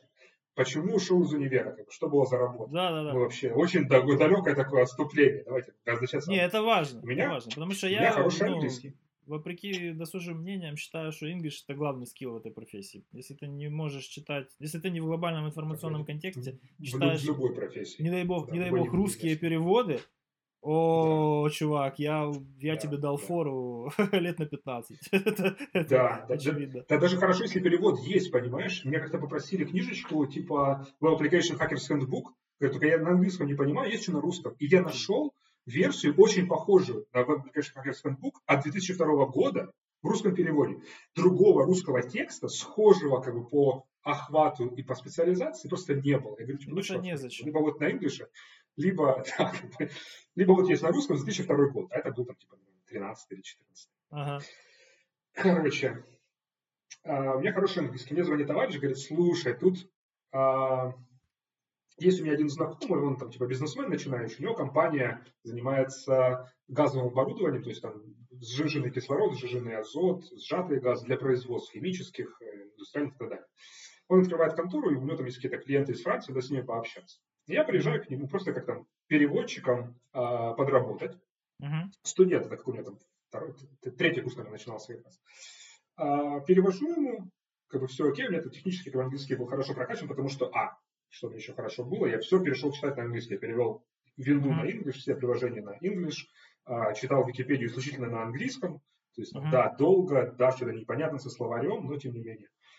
А, и поэтому технический английский был хорошо, конечно, прокачан. И вот чувак говорит, типа, слушай, у тебя как бы норм English, а ты не хочешь, типа, ко мне пойти работать, много с границы работает, вся техника покупается оттуда, надо с ними там переписка, все дела, давай ты мне тут будешь, типа, менеджером по продажам. И я такой подумал, ну, бля, как бы не моя вообще сфера, я же типа в IT, но думаю, компания только открывается. На момент, когда я к нему в итоге пришел, у него не было даже основных документов. они получили через два месяца. Я был вторым Ага. человеком в компании. Я работал напрямую с чуваком, который закончил MBA, который ушел из там, большой конторы, где они это все делали, который научился менеджменту, ему там было на тот момент там, 30, по-моему, 31 год. Мгм. 30, 30 ему прям исполнялось, когда я пришел 30. То есть он умный, то есть у него прям хорошая голова, смышленый, образованный. И я думаю, бляха, поучусь у него вообще, как ведется бизнес, как он организуется, как ведутся переговоры, то есть за его деньги. Мне еще за это платить будут, ну как бы охуенно, буду учиться, мне это платят. Заебись. И я к нему пошел, проработал у него полтора года, и задача была, да, то есть я занимался совсем не тем, чем должен быть, но мне это дало какое-то видение бизнес-процессов, а, видение того, как вообще делаются дела, как ведутся переговоры, а, как ус- устраиваются компании. И э, я понимал это как цель, что мне это как бы классно и нужно знать, чем бы я не решил в итоге заниматься, не знаю, там, программировать, security, что угодно, Мгм. а, это будет полезный скилл. И так и оказалось.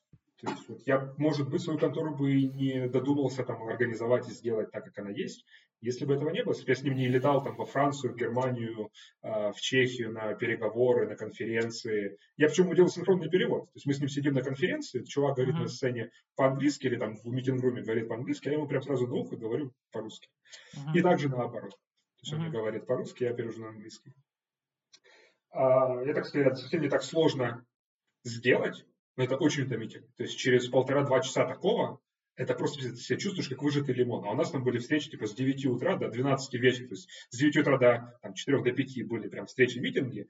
А дальше это были там походы в ночные клубешники какие-то, где тоже все общение, только еще ты перекликиваешь музыку.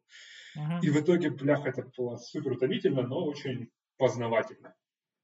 А, Вот, еще, кстати, что можно сказать про английский. Из-за этого я ушел, собственно, из универа, чтобы мочь работать с ним, летать в всякие командировки, учиться и зарабатывать бабло. Просто посмотрел, что мне с моей зарплатой там я мог бы оплатить э, год, по-моему, обучения, типа за два или за три месяца зарплаты на, Мгм. на платном. Типа нахер мне это очка, э, нахер мне очка, нахер мне бюджет, когда я могу за 2-3 месяца оплатить себе целый год, а все остальное это мой профицит бюджета личного. Мгм. Вот, и таким вот образом я ушел, собственно, с универа. Еще насчет английского, что тоже важно, и мне это очень помогло. Когда я хотел какую-то новую тему освоить, типа там э, заинтересовала меня, например, там какая-нибудь химия или там сети, еще что-нибудь. Э, открываешь книгу, видишь кучу непонятного сленга.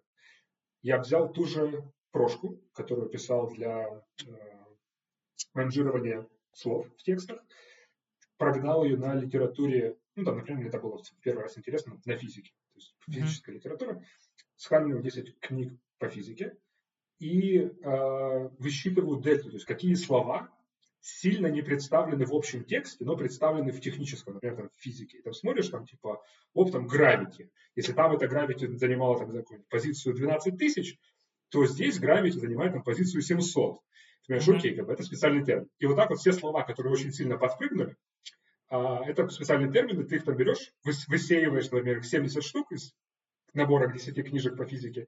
Там, окей, там, это вот ключ- ключевые термины физики, 70 Мгм. терминов. Ты их зазубриваешь в течение нескольких дней, открываешь книжку по физике, и все, у тебя там, 97-98% текста – это слова, которые как бы, тебе так уже известны, а 2% текста ты только что выучил специальные термины. Все, и так ты берешь любую литературу, которая тебе не знакома, какая техническая, специальная, прогоняешь через такую же брошку, ищешь эти слова, которые резко поднимаются в списке, их э, частота встречания, и все, и только их отдельно учишь. Вот такого я, кстати говоря, еще не видел даже в интернете. Пишется на коленке, то есть я эту херню написал, бля, ну, за полвечера. Ну, типа там вот в 9 часов сел, в 11 встал. При том, что, знаешь, это же C, то есть там точку запятой забыл, там еще какую-нибудь хуйню забыл, там просто куча тупой отладки, всякой такой мелочи. На питоне, мне кажется, можно в течение пяти минут написать. Ну да, уже либо есть Ну, давно. Да, да даже без лип, просто посплитать по пробелам и знаком препинания, сет сделать, отсортировать, по- посчитать. Да нехорошему людей учишь. Везде, где есть либо, юзайте либо. Йоу. Ну, да. Сейчас да, это- это напишут уязвимости где-то. Ты бы хотел сейчас какой-нибудь статический анализатор свой код носить, запулить и посмотреть, что будет? Нет, конечно. Ну, то есть, бывает что-то интересно там закодить, просто там из интереса что-нибудь там реализовать, какую-то там задумку. Ну, то есть, все, для чего есть уже библиотека, надо использовать. То, где ты считаешь, что можешь сделать лучше или кастомней, там написать свою. Например, не надо писать свою прошку, которая будет анализировать частоту слов, это уже есть в интернете. Ну, да. Если ты хочешь читать специальную литературу, найти вот эту дельту, в интернете это не можешь найти, Да-да-да. пиши брошку. Только тогда. Ну, логично. И Как-то дальше, и дальше, и дальше. Короче, поработал в бизнесе. Чисто в бизнесе. Поработал в бизнесе полтора года. Полтора Полтора года. года. Очень ушел? устал. Устал. А ушел, потому что устал. Да, это было как бы не мое. Очень много, очень много очень мелких дел. И я в Ага. итоге это до сих пор не могу все победить. То есть, ну, это вот не мое, на самом деле, этот весь мелкий менеджмент. У меня какая-то больше такая м, способность мозга концентрироваться и долго держать внимание. То есть, вот у меня Мгм. охеренность, у меня там на день есть две задачи, там, три больших задачи. Ты сел, и ты там три часа над одной, два часа над другой, там, четыре Мгм. часа на третьей подряд. Ты вот сидишь, ты в этом весь погружен, и ты делаешь охуенно. У меня же там было а, задачник, если я с утра прям ехал в маршрутке на работу, прописывал задачу, это было 20, 30, 40 на день. И в итоге ты там за 8 часов делаешь 40 задач, там, задача кому-то там позвонить, что-нибудь обсудить, ты ему звонишь, он говорит, извините, перезвоните позже, а, ты окей, помечаешь, что ты это там частично сделал, ты перезвонить ему тогда-то, идешь на следующий пункт, там, на этом следующем пункте там что-то срывается, такой, окей, как мне нужно перезвонить туда обратно, и ты все время свичишься между разными темами, топиками, это было очень напряжно, как бы много где что можно было проебать, Мгм. шеф за это как бы тоже отчитывал. Ну, и, короче, было все как нервное такое напряжение, что, во-первых, нужно ебашить, а во-вторых, не получается, я за это еще как бы на- нагибаю. А, в итоге через полтора года я туда ушел, у меня накопилось денег, и я понял, что как бы мои там, технические навыки немного подостащили за это время. То есть я там security интересовался в свободное время, но между изучением английского, потому что я все еще ходил, бухал с- пиво с этими с американцами, а времени как бы было не так много, понял, что нужно натачивать скиллы, и я сел полгода, проедал деньги, я их проел почти в ноль. А, Я арендовал квартиру в Одессе, как раз уехал в Одессу тогда, когда уволился, Мгм. подальше от а, жесткой руки мамы. Ну, то есть мы жили с ней в одной квартире, и она как бы очень любила, что ты как бы живешь под моей крышей, значит, ты будешь делать, как, как я скажу. Мгм. Вот, я, я был против этой, э, этого принципа, и поэтому я уехал, снимал сам себе квартиру, сам кушал и прожрал всю свою эту подушку денежную. И в эти полгода я учился. То есть я вставал в 9 утра, открывал книжку, там, Web Application Hackers Handbook, открывал CISP курс, а, открывал сайты, открывал лабы, которые там были доступны, там, уязвимые приложения, читал, пробовал, тыкался на протяжении полугода. Так же, как было с английским, только полгода с 9 утра до 2 ночи. Мгм. Каждый день. Без перерыва в выходным. Там, на обед. Вот. И через полгода я подумал, что, бля, надо... Деньги заканчиваются, надо идти работать. И я вот пошел по интервью, меня взяли, пригласили в Москву а, на две штуки баксов. И меня пригласили в Одессе на те же две штуки баксов, где я уже жил, в HP. То есть я прошел интервью туда и туда, то есть было два интервью. И я такой думаю, так, су- сука, Москва, аренда открываю, там типа штука баксов за, за однушку, грубо говоря, возле офиса.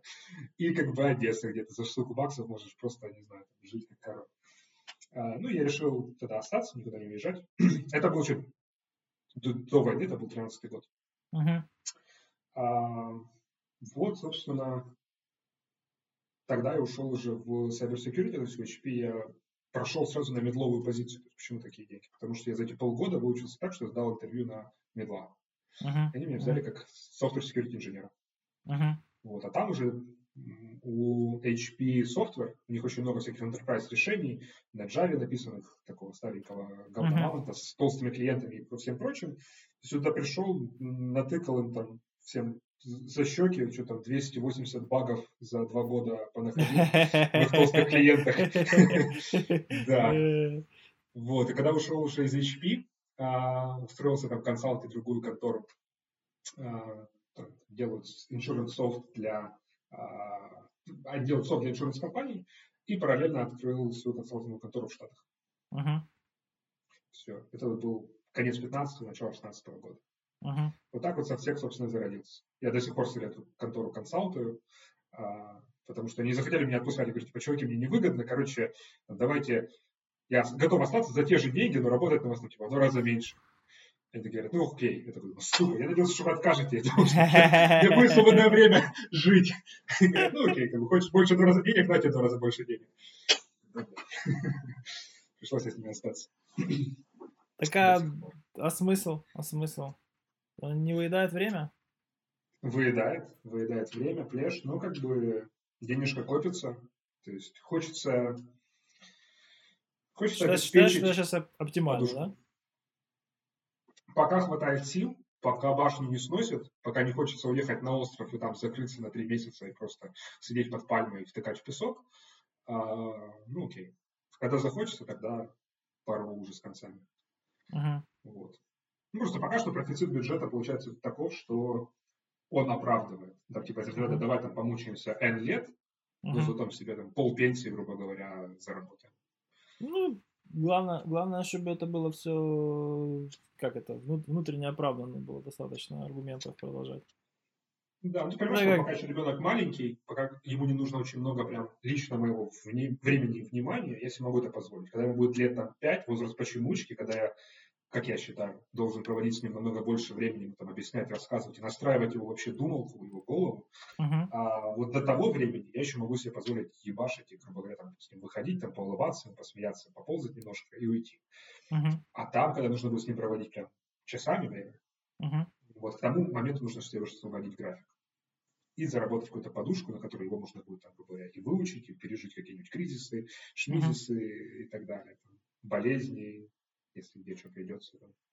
Родственников много, родственников надо поддерживать. Короче. Слушай, ну стратегия достаточно, достаточно продуманная. Тут вообще очень сложно что-то обсуждать. Все пока что выглядит идеально, как-то слишком идеально. Что ты делаешь в свободное время, которого у тебя нет? какое свободное время. Да. Почитываю что-нибудь, да. Я вот тут а, думал немножко пописать текстов, потому что где-то появились какие-то мысли. А, на медиа у меня даже одна статейка висит в драфтах уже, наверное, два месяца про принятие решений в условиях гиперсложности. Uh-huh. Вот она как раз немножко про геополитику, то есть такое развитие мысли о том, а, насколько сильно масштабируется сложность с ростом количества возможных решений и игроков в кооперативной теории игр. Uh-huh. То есть ты... А, в конкурентной теории игр, сори. Uh-huh. То есть ты, например, а, знаешь же, наверное, про Prisoner's Dilemma. Uh-huh. Как она по-русски называется, не помню. Там, ну, где типа, для того, чтобы да. принять решение, ты строишь матрицу 2 на 2, у тебя там 4 есть клеточки, где ты ну, возможные варианты развития ситуации записываешь. Ну, Если у тебя... Zero sum game. Да. Да. Я тоже не помню, как это на другом языке, потому что, понятное дело, изучалось да, это все да. на английском. Вот именно, вот именно. Да. А, при этом, если игроков у тебя 10, ну, представь какую-то там а, аналогию этой игры, чуть более сложную, у тебя игроков 10, то у тебя уже количество возможных развитий ситуации, которые тебе нужно проанализировать и продумать, это уже не 2 во второй степени, это уже 2 в десятой степени. Уже немножко до хера. А если у тебя еще возможных вариантов у каждого игрока там не по 2, а, например, по 10, то это 10 в 10. И 10 в 10 это дохера вариантов, которые нужно рассмотреть. И когда, например, я почему меня бомбануло, я с кем-то общался, мне тут говорят, типа, нет, блядь, вот там, что, про геополитику, про политику, типа, вот, вот 100 пудов, вот если вот так вот будет заебись. Думаю, сука, вот какой же ты как бы туповатый чувак. Ну, то есть ты считаешь, ты настолько самоуверенный, что думаешь, что ты можешь наверняка знать, что наверняка проанализировал просто Гуглплексы вариантов возможных во, все, во всех сценариях развития ситуации, и вот ты, блядь, абсолютно уверен, что вот так, как ты говоришь, будет заебись. Да, блядь, может, вот так вот будешь там делать, и завтра вот тебя там ядерной волной накроет, потому что слишком ты, блядь, все, все возомнил. Это... Ну, типа, в смысле? Вот ты, ты, говоришь, ты говоришь о теории игр, ты говоришь о сложности вычислений, ты забываешь о том, что да, теория игр это только одна из компонент э, там я просто в этой Принятие решений. Потому что, к сожалению, у нас э, думалка да. не рационализирует. Вернее, она не рациональна. Она пытается. Она пытается она... рационализировать. Она не рациональная, да. она рационализирующая. Но это рационализирование, это, это рационализаторство, оно ни хрена не оптимально.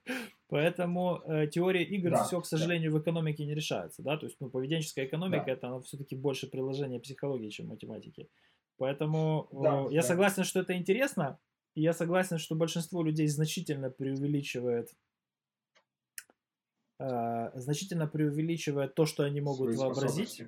Да, то есть твое воображение, оно по сути устанавливает рамки твоего понимания да. в вещах, в которых ты не разбираешься. Поэтому вот эти воображаемые сценарии, они, э, они не ментально сродни своим авторам, Мгм. они эмоционально ими выращиваются, да. поэтому, когда ты пытаешься что-то этим людям аргументировать, ты наталкиваешься не на рациональные контраргументы, а на чувства, которые они испытывают к детищу, к продукту своего мозгового труда, активности. Да, да, да. Трудом это трудно Вот. назвать, активности. И ты типа такой, а, ну окей, я подожду 10 лет. Ну вот это именно, понимаешь, вот эта статейка, она именно про то, чтобы остудить трахание. Знаешь эту фразу из GTA? Не, Где не. там было, типа, какой-то диалог, и чувак говорит, calm the fuck down, А, и чуваки это переводят как остудить трахание. Ты знаешь, не очень корявые переводы из, из давно-давно. Или когда тебя завалили, там написано на весь экранах, типа, wasted по-английски, типа там, тебя замочили, короче, по-русски. Они переводят потраченным. Сука, тебя убивают, на весь экран Страту. потрачено. Страти. Це Треба було так Да. стратити, знаєш? Вот это, помощью GTA 3, когда переводили, не знаю, там, в бородатые года, на диски нарезали вот эти, короче, переводчики. А, ну, в общем, это, короче, статейка про то, что остудите трахание и там, не будьте так вообще самоуверены, что вот математика, вот как бы математическое обоснование того, почему количество вариантов, возможных вариантов развития событий там, превышает в Google раз количество атомов во Вселенной. Если ты считаешь, что ты можешь из всего этого многообразия вариантов вот прям точно увидеть, где будет заебись и ничего не проебать, ну окей. Ну, хотя бы знай, что оно как бы настолько большое, как бы, и попустись немного в своем уверенности. Как бы. Ты можешь этом- говорить, что, типа, я вот так вот считаю, но я не могу быть уверен. Вот это было бы логично. Вот Типа, мне а- а- кажется, об ну. этих, об этих, э, короче, я не знаю, я тебе сходу могу порекомендовать, я не знаю, читал ты или нет, две вещи. Первое это курс лекций по э, рациональному мышлению. Ну, то есть тупо есть прекрасный, в аудио, правда, я слушал, набор лекций по э, такого рода э, заблуждениям, Да, да, да. и каким образом, каким образом выдвигать контраргументы вот как раз на этом уровне общепринятом. Мгм.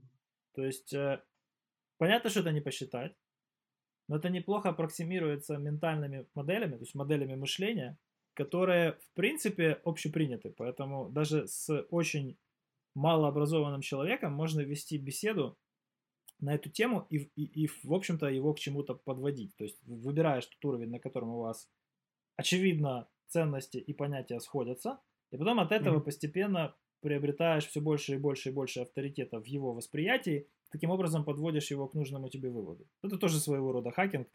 Мне это интересно было, Да, потому правильно. что, ну, не знаю. А порекомендуй. Что, Я, я, я тебе сейчас скажу. Э, Это, это одно. И второе, это Стивен Пинкер En- Enlightenment Now. Это свежак своеобразный.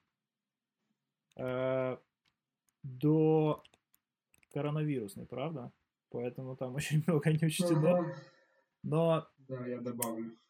Чу- чувак, э, Пинкер, он вообще не клинический психолог, а именно вот э, психолог-исследователь. У него очень много данных по тому, как люди тупят, да, то есть у него реально есть field data по поводу того, как люди и в каких пропорциях ведут себя нерационально.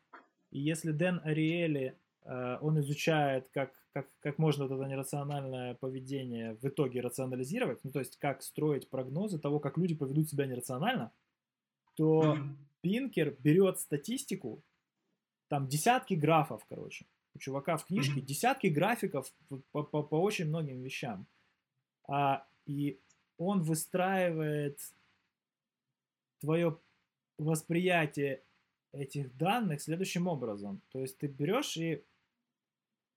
Короче, он тебя отбрасывает назад и говорит, «А, смотри, вот там, допустим, правый популизм, короче, да, сейчас. На чем он выезжает? На том, что очень много людей очень легко убедить в том, что жизнь их день ото дня становится хуже. Почему? А, потому что информационная среда этому способствует. Да, то есть очень И легко когнитивные искажения. и когнитивное искажение, уделение внимания негативной информации в значительно большей пропорции, чем положительной, Да, но это нормальная эволюционная особенность это, нашего мозга. Это одно из. А второе, это то, что трава всегда была зеленее. Трава вот. всегда была При Союзе жили хорошо, да. Да, потому вот что твой... был охуенно. Experience, experiencing self и твой uh, remembering self это, по сути, два да. разных сознания, и ты о своей да. бывшей всегда помнишь только лучшее. И это, и это, это вот он это все склеивает и накладывает, а потом показывает данные. Да, да. Смотри, чувак, э, ты говоришь о том, что все больше людей умирает. Вот данные. Людей умирает все меньше. Это даже если исключить мировые да, войны. Да. Так? Ты говоришь, что все больше э, российских копов, короче, да, которые там убивают черных на улицах Америки. Смотри, количество черных копов, убивающих черных, больше, чем количество белых копов, убивающих черных. А количество копов в целом, убивающих э, меньшинства, с каждым годом уменьшается, причем резко. Да? То есть ты можешь кричать Black Lives Matter, это круто, потому что, опять же, почему это круто, он объясняет. Потому что осведомленность и озабоченность ситуацией постоянно увеличивается, постоянно растет. То, что нас не устраивало сто лет назад, женщины не могли голосовать. Сейчас уже это, это наша темная история. Сейчас нас не устраивает, не то, что, что, что над женщиной можно пошутить в рабочем окружении на какие-то сексистские да. темы. Понимаешь? И вот эта озабоченность постоянно растет, она в что-то упирается, но она растет, растет, растет, растет, и в целом э, универсальное вот это применение гуманизма, да, то есть, ну, людям становится все лучше и лучше и лучше и лучше жить. И он не пишет об этом, но уже подчиняясь этой логике, я экстраполирую. Пандемия коронавируса. Сейчас нас в глобальном смысле на всей Земле, на всех уровнях, кроме, ну, вот таких вот идиотов, волнует пандемия коронавируса. Со смертностью в цивилизованной стране в районе процента, в стране с не очень хорошей э, системой здравоохранения в районе трех. Угу. Давай, давай универсализируем, допустим, это 3. Да, нас сейчас капец как волнует трехпроцентная смертность пандемии. Сто лет назад нас не ебало 12% испанки или сколько это было. Понимаешь? Мы развязывали мировые войны на фоне глобальной пандемии, и нас это вообще не волновало. Сейчас наше гуманистичное отношение к людям, вообще к населению планеты, на пике. И нас волнует, что умрет три старика из ста населяющих, из ста представителей нашего вида. Нас это волнует, и это показывает, да. что мы прогрессируем. И только, только, буквально, только очень глупые люди могут этого не понимать и считать, что мы движемся куда-то не туда. Но так как настроить людей так думать очень просто, в связи с их угу. эволюционными уязвимостями, Потому что это было да. выгодной эволюционной стратегией на протяжении 40 тысяч лет, так? Да, да, да. А, и информационный контекст, скорость потребления и производства информации подскочила в последние там 10 лет в сотни тысяч раз. А, это привело к тому, что это сделать очень быстро, это сделать очень легко, люди адаптируются медленно, и ты такой сидишь и наблюдаешь за этим всем, и понимаешь, что, ну, в принципе, ты понимаешь, почему это произошло. Но ты один из, да. допустим, там, не знаю, миллиона людей на планете, которые понимают, почему это произошло да, э, Трамп банит ТикТок не потому, что он понимает, чем, чем опасен ТикТок. Он просто видит, что это происходит, и он это не может контролировать, и он говорит, я забаню. Или дайте мне контроль. Да? А ты понимаешь, почему это происходит. А, ну, ты понимаешь, что люди, которые принимают решения, не понимают. А люди, которые в демократическом обществе внизу, да, население составляют, и принимают решения о том, кто принимает решения – они вообще не отсвечивают. И, собственно, об этом ну, что, ты, ты думаешь, Трамп не понимает, зачем он ТикТок пойдет? Конечно. Его администрация не понимает этого или лично Трамп не понимает? Я уверен, что он лично не понимает, я уверен, что его советники не понимают. Я, поним... я точно знаю, да. что intelligent... intelligence community прекрасно понимает, и сейчас они наконец-то подстроились под э, манеру э, работы этой администрации. То есть они теперь, теперь они, я думаю, наконец-то, могут посылать наверх сигналы, которые приводят к правильным решениям. Но я не думаю, ну, что ну, они это, рассказали кажется, всю правду. Для просто. Мне кажется, что Конечно. в первую очередь не про security в принципе. Это вообще не про security. Это вообще ну, не про security. понять, что типа мы там оказываем экономическое давление, и там нам в переговорах нужны как бы, какие-то сильные стороны, и там запрет на работу с Tencent, с WeChat и с TikTok, это как бы сильные экономические рычаги, ну он это не может не понимать. Он это Про понимает, security но это он может ни хера не продумывает. Смотри, давай заб- забаним Вичат. Давай забаним Вичат на всех платформах, э, Ты, которые ты смысле, что он стратегически не сильно? Думаешь, он не сильно стратегически при- понимает? Он, он, он не врубается А, это в последствия. Это конечно. Так у него У него, этого есть знаешь, советники. Ну, типа, Тактика hit он же не может знаешь? врубаться во все. То Конечно. есть я, его, я ни на секундочку его не отстаиваю, но я думаю, что ни один президент не понимает всех деталей, всей стратегии каждого из решений, под которым он подписывается. То есть он, к нему приходят советники и говорят, типа, слушай, я тут дохуя понимаю там, в внешней экономике и там взаимодействую, например, с Индией. Вот давай мы там с индусами сделаем такой-то там контракт, а тут мы там придавим их компанию, и они там согласятся на тот. Ну, ты говоришь, окей, забысли. По факту у тебя знаний капелька, вот этих битиков информации передал чуть-чуть для того, чтобы ты принял решение. А вот то, что он уже анализировал, то, что он понимает его видение, этого специалиста, который там экономист и специализируется на отношениях с индусами, этого только есть у него. И ни у какого правителя, которому он служит, этого никогда не будет. То есть невозможно знать все. Ты все равно делегируешь Ты какой-то... все равно на а, стратегическом уровне процесс должен мышления. это понимать, Вован. Смотри, ты должен при- принимать во внимание Это, все высокая плоскости. стратегия. Ну да. Высокая стратегия. Ну, смотри, мне кажется, что ты не можешь быть уверен в а, стройности выводов, которые в этой стратегии есть, потому что ты не знаешь всей подоплеки, ты не можешь ее знать. То есть Да ты, грубо говоря, доверяешь своим советникам. Для того, чтобы... Смотри, дьявол в деталях, стратегии деталей нет, в этом и прелесть стратегического мышления. Ты делегируешь все аргументы, и потом в итоге просто выстраиваешь decision tree и принимаешь решение, что в этом кон- контексте в данный момент, в этой ситуации будет лучшим решением.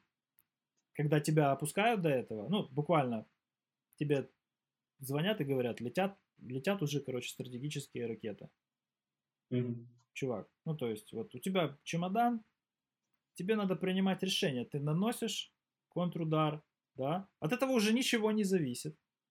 Но ты точно знаешь, что стратегические ракеты летят в точке размещения твоих стратегических ракет в первую очередь.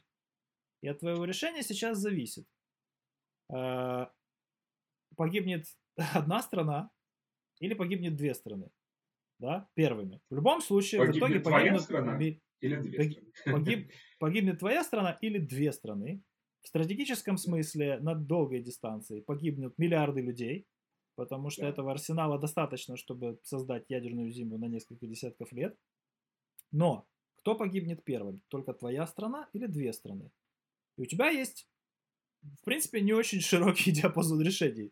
Это решение бинарное, но э, в нем очень много аргументов. Например, а достоверна ли информация о том, что ICBM уже летят?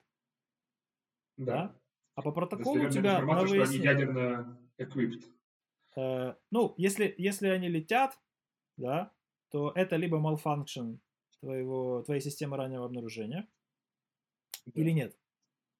То есть в итоге все Либо это сводится... какие-то conventional оружия, то есть они же могут нести просто эти э, bunker busters, по-моему, А называются. IC- ICBM заряжены. Ну, Они не обязательно, то смотри, а- ICBM, ICBM тоже рознь. То есть, смотря как, по какой они траектории летят, их можно как бы с обычной ракетой переплыть. То есть ты должен... Не, давай, там- давай, о чем давай так. Когда, когда в тебя летят ICBM, чтобы первым, типа, preventive страйком уничтожить все твои места размещения ICBM, ты это видишь. И это либо достоверная информация, либо malfunction. И на Ну, ты как раз протяжении... сказала, что, типа, чуваки, когда по нам что-то будет лететь, мы сразу предполагаем, что там ядерное оружие, бьем на поражение ядер. Есть, типа, не Ну, думайте, что можете какой-то conventional удар сделать. А, То есть, Ну мы да. будем считать, что это ядерное нападение.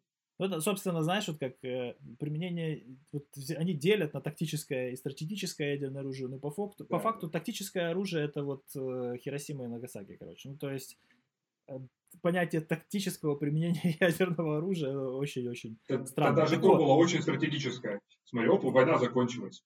Ну, это, это, это тогда на самом деле. То есть, ну, единственный раз, когда применялось ядерное оружие, это было стратегическим решением. И то там на самом деле очень много было сложностей. Э, так вот, сейчас давай вернемся к стратегическому мышлению. То есть вот есть человек, который не разбирается ни в ядерной физике, ни в оборонке, ни в военном деле, ни в чем. Но в связи с тем, что, э, ну так сложились звезды, политическая система построена таким образом, что ядерное оружие э, контролирует э, штатский, ну, по сути, президент это ну, не военный, да? Мгм. А, и- и стратегически разделили полномочия, то есть военные не могут запускать ядерное оружие. Но они полностью его контролируют, и они э, предоставляют всю необходимую информацию.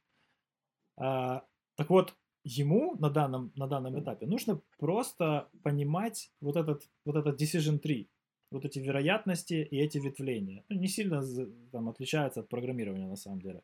Для того, чтобы продумать это рационально. Так вот, так вот я, я считаю, что очень серьезная сейчас проблема наша, стратегическая вообще на планете, заключается в том, что Трамп не притворяется. Он на самом деле в таких ситуациях мыслит нерационально, не по траекториям Decision 3, а э, руководствуясь своими, своими, своей системой ценностей, своими верованиями, своими убеждениями, своими политическими элементами программы, да, то есть он, он чувак по понятиям. В отличие ну, в от... спектре вопросов.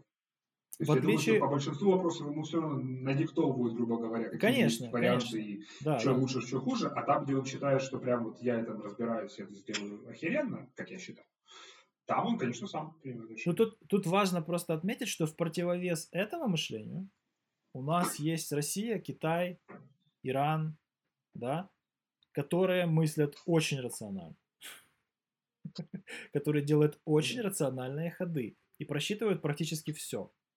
То есть они делают это очень стахастически и неорганизованно, но по факту стратегия очень рационалистическая. То есть тут нет места вообще никаким эмоциям. Если все это конкретно там декомпозировать на, на то, что конкретно произошло, а не только это представлялось в медиа, пропаганда и так далее. Mm-hmm. Конечно, там дофига идеологии у них, кор- короче, намешано для того, чтобы просто людей на что-то отвлекать. По факту рацию движет всем. И ты наблюдаешь за этим всем и понимаешь, что, допустим, был бы ТикТок украинская программа допустим, да, и, ну, он бы его забанил, он бы представлял ровно, ровно такую же угрозу он бы представлял в контексте, если при прочих равных программа с таким влиянием на такую долю населения, которая майнит метаданные своего использования в немыслимых масштабах с жутким таким рейтом, который просто тупо, ну там, ни с чем сейчас не сравнить, mm-hmm даже с Фейсбуком, да, э, она представляет угрозу для кого угодно. Для кого угодно. Ну, это такая угроза, потому что она там майнит информацию, которая доступна на этих устройствах, и там ее, ну... Нет, нет, нет, нет, нет. А вот есть украинский Граммарли. Речь о политической. Про, про Граммарли, который видит, ну, имеет доступ прям ко всем шара, текстам набираемым. Шара небольшая, шара небольшая, и поведенческого корпуса немного. То есть, ну, смотри. А, шара огромная. Шара Граммарли? Да. По сравнению с ТикТоком? По сравнению с TikTok, она не настолько большая, но доступ к данным до хера. Ну, я не о данных. Я о метаданных. Я о поведенческой информации.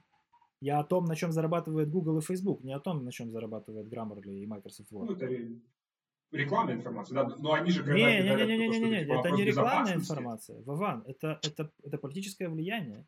Это, ну, поведенческая информация. Ну, окей, поведенческая информация. Да, То, что Google сделал для Обамы, Facebook сделал для Трампа. Сам того не подозревая, просто делая свое дело и зарабатывая бабки. Ну, то есть, это, это, это новое Подожди, а. Что сделал для Обамы? Выборы. А, ну, просто. Ты, ты не в курсе, что Шмидт э, консультировал перевыборы Обамы или что? Нет, не в курсе. Come on. Нет? Прикольно. А, я посоветую Нет. тебе еще одну книжку.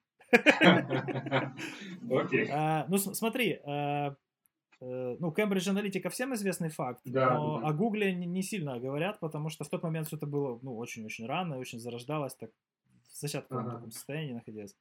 А Шмидт э, был, по сути, ну, он, он есть на фотке Кто во время инаугурации, то есть он стоит за плечом у Обамы во время инаугурации на, э, на второй срок. То есть там, там, там ага. такая жесть, если копнуть, там, ну, очень-очень много было сделано. Ага. Так вот, я как Интересно, раз о поведенческой понятно. информации. Тот, кто сейчас ее наиболее эффективно майнит, а это ТикТок, он сам того не понимая учит сетки, которые будут влиять на что-то потом. Возможно, не в ТикТоке, а где-то еще. То есть это все же экстраполируется ну, да. достаточно легко. И да. э, мы этого не понимаем. Я это понимаю очень приблизительно. Э, поведенческие психологи это понимают лучше, но они плохо понимают данные. А data scientist ы не понимают этого, потому что они не знают контекста психологии. И вот у нас просто сейчас есть очень немного людей, возможно, несколько сотен на всей планете, которые реально занимаются тем, что исследуют вот эти, вот эти э, точки пересечения э, этих областей знаний, да, Мгм. и они могут там препарировать Google, Facebook, там Instagram, TikTok и так далее, и и выложить кому-то пред ясные очи все аргументы для принятия решения. Так вот, я говорю об этих аргументах. О них никто Да. у Трампа, среди его а, советников и так далее понятия не имеет. Об этом точно знает в ЦРУ, там, в АНБ, и там вот этим занимаются, потому что там сидят вот эти аналитики, которые, в общем-то, это их работа. Но как они могут это завернуть в вид а, аргумента для стратегического решения, вот этого я пока не понимаю. Это основная угроза искусственного интеллекта, но когда ты говоришь с политиком об искусственном интеллекте, для него всего два проявления этой угрозы. Это безработица и э, восстание машин. Да? Ну, то есть потому что ну, люди это понимают. А политики, они манипулируют людьми. Но когда ты говоришь о стратегии, и когда ты наблюдаешь, ну, я немножко шарю в этом, я смотрю, как, как люди, которые вершат судьбы человечества, принимают решения в той маленькой части знаний, которых я шарю, я понимаю, что они не понимают ничего. Они вообще дупля не отбивают, и я это экстраполирую на другие области знаний. Если они не знают здесь, то они не знают и в медицине, и в экономике, и в, фи- ну, в финансах и экономике, возможно, Трамп разбирается. Но когда я смотрю на Зеленского,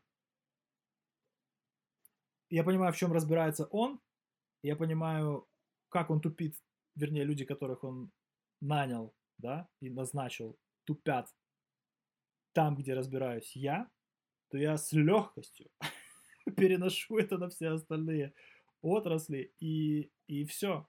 Ну, то есть, вот, вот, вот, вот так ты понимаешь, что... Смотри, у меня- у меня маленькая капелька, у меня маленькая капелька есть оптимизма в плане, что сфера нова наша, соответственно, в ней тупить более ожидаемо, чем сфера там какого-нибудь военного принятия решений или экономики, Слушай, ну, э, отношений. Склонен Мне кажется, там уже все согласиться, мази, типа конечно, да. Возможно, там уже наработано а, с- вот эти все emerging sciences, они...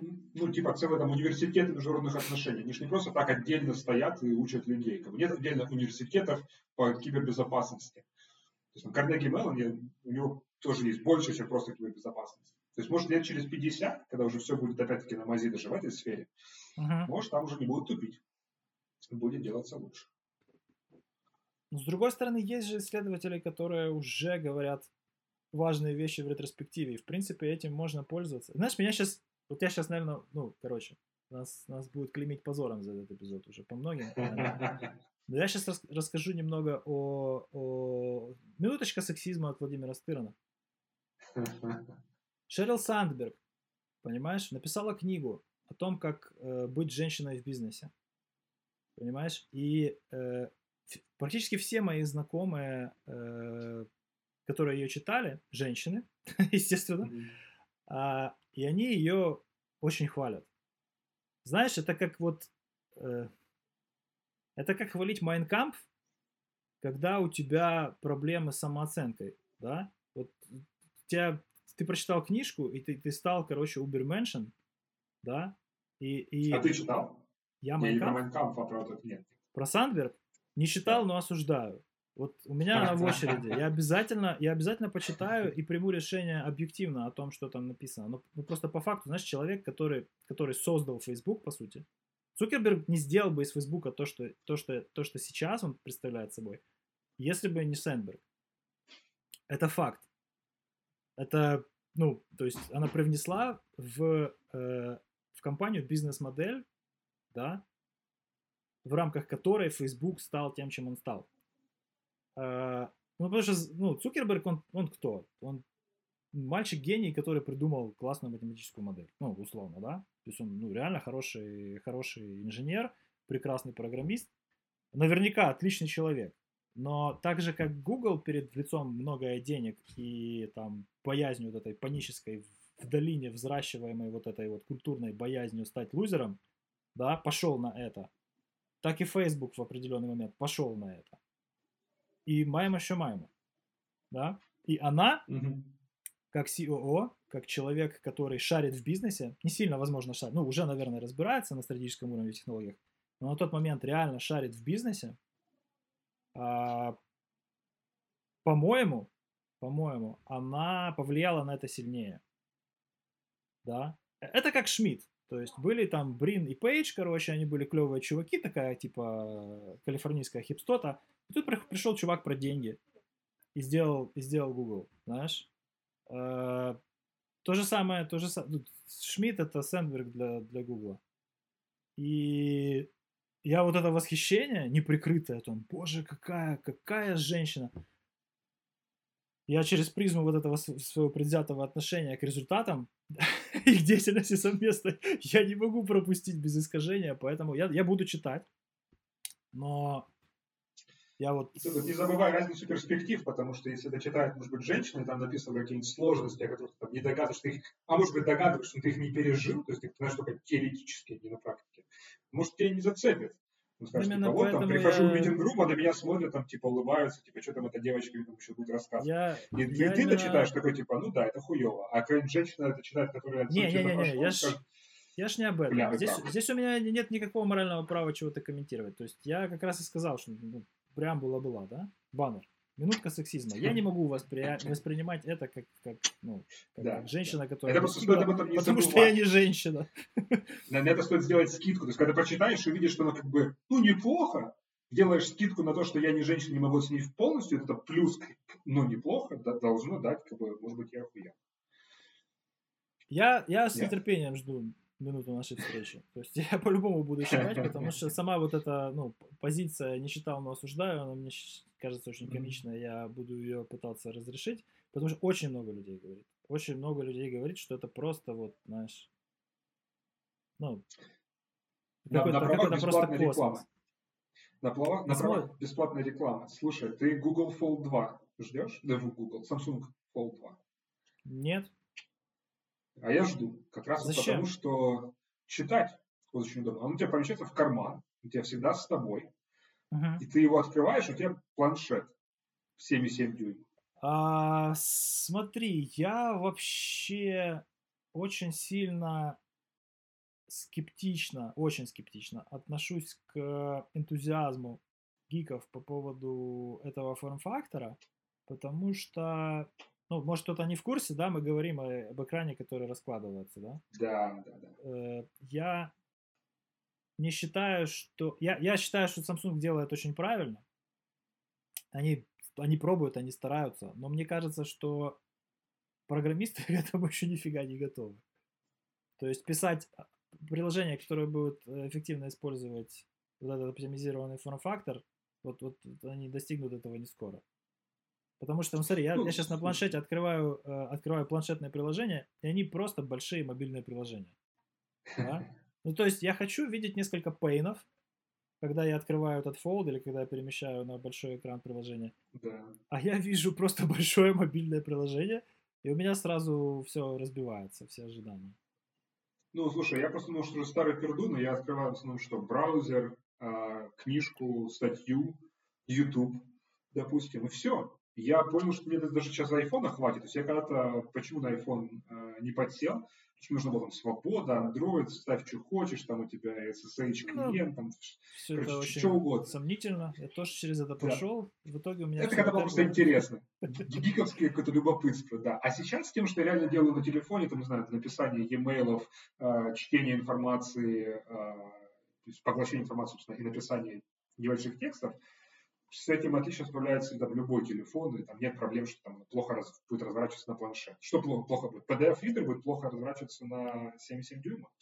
Нормально. А, планшет, э, планшет нужен как второй экран, как читалка и как э, как читалка. То есть в итоге вот, я просто да? пишу на, на компе, читаю да? на э, планшете и коммуницирую на телефоне. В принципе, вот типа такая сегрегация вот. происходит. Я просто уже отложил две штуки баксов, они прям уже лежат, считаю, у двери на тумбочке, я готов идти их отдавать. А как только он выйдет, сейчас 1 сентября они должны там, финально анонсироваться, 2 сентября а. нужно купить. А, потому что это отбирает необходимость иметь планшет. Потому что планшет у тебя дома он лежит, ты там сел на диванчик или, там, или в кресло и читаешь. А с этим фолдом ты пошел куда-нибудь, сел в такси, и ты едешь 30 минут. Ты можешь втыкнуть не эти странные узкие экраны, а в нормальный развернутый, достав его из кармана. Тебе не нужно там иметь сумку, рюкзак, еще что-нибудь, когда у тебя будет планшет. Посмотрим. Ну, да, ну я... посмотрим, я... Просто я немножечко тоже... старее, я немножечко старее. Даже не старше, а старее. Поэтому я я просто так, такого, вот, знаешь, многообещающего говна в своей только видел, из этого ничего не взлетало. Поэтому я всегда немножечко со скепсисом отношусь. Поэтому я, собственно, наверное, и к Сандберг со скепсисом отношусь. Потому что я не могу поверить, что человек, который такого натворил, может написать хорошую мотивационную книжку для женщин в бизнесе. Ну ладно, посмотрим. А, мы куда-то очень глубоко отклонились, не в ту степень. Я вообще не знаю, о чем должны быть эти вообще подкасты, потому что мы уже как бы его весь отсняли, а о чем мы должны были говорить? Они, они, они, они не должны быть ни о чем. Я считаю, что то, что сегодня произошло, это просто великолепно, поэтому мы вписались в концепцию. Основным объективным критерием успешности этих записей является моя личная удовлетворенность.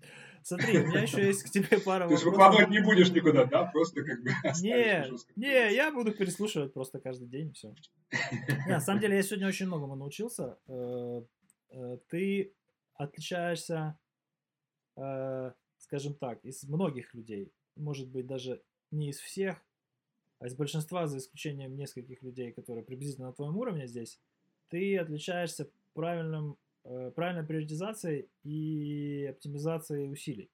То есть ты видишь да, свои сильные стороны, ты понимаешь, что ты яркий стартапер, тебе надо сесть и за раз сделать.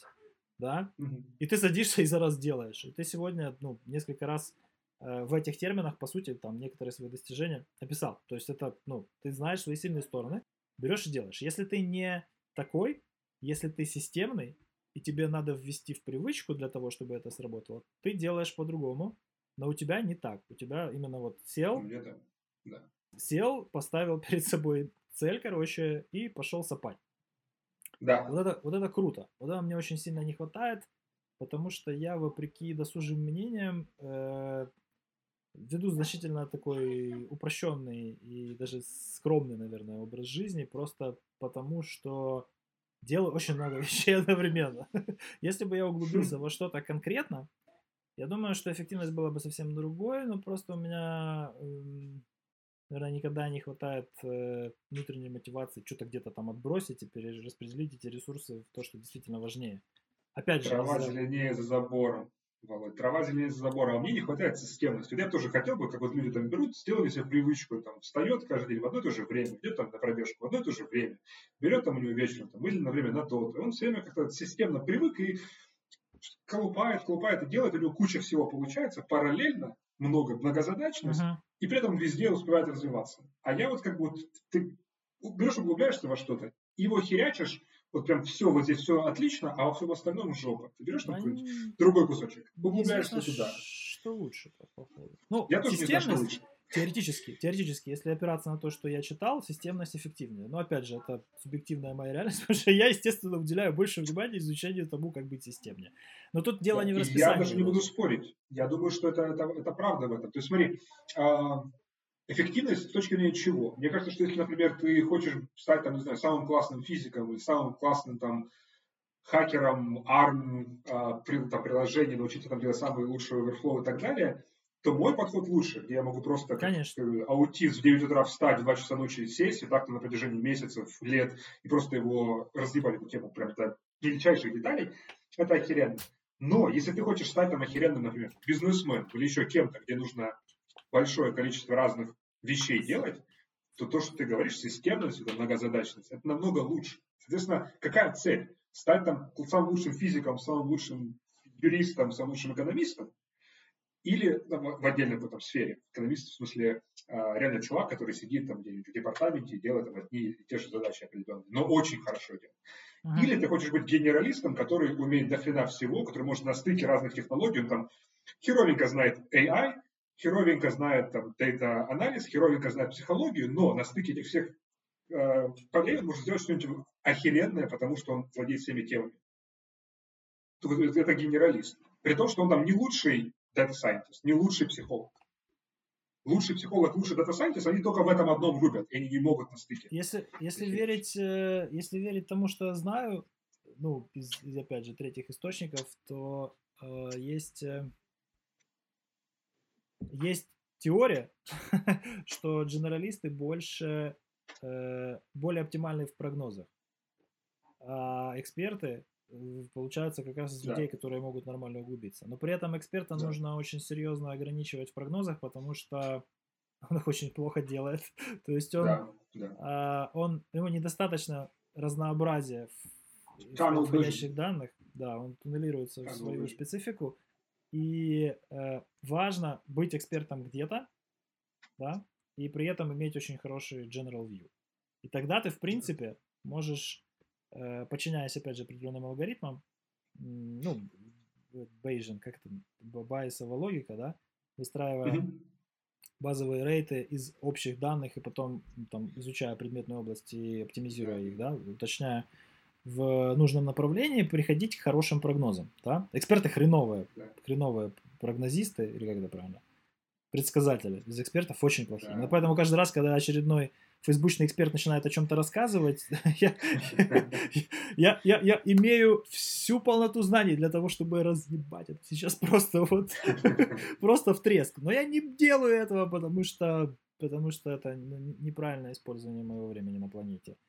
Э, Да, да. С другой стороны, Ну. с другой стороны, когда ты хочешь просто быть счастливым и вести какую-то осмысленную жизнь, я думаю, что можно и так, и так. Ну, то есть, главное правильно приоритеты расставлять. Опять же, я от тебя услышал очень интересные вещи, которым я не уделяю много внимания. Ни для кого не секрет, что моя семья очень серьезно страдает от моих профессиональных увлечений. Опять же, недополучаю время и внимания. Э, Поэтому, возможно, ты знаешь, ты мне сегодня раскрыл глаза на, на вещи, которые меня изменят в краткосрочной даже перспективе. Это интересное Прикольно. мышление. Это Прикольно. очень... Ну, если расскажешь, что оно хорошо правильно. потом зашло и получилось, и что сделала, ну, буду рад.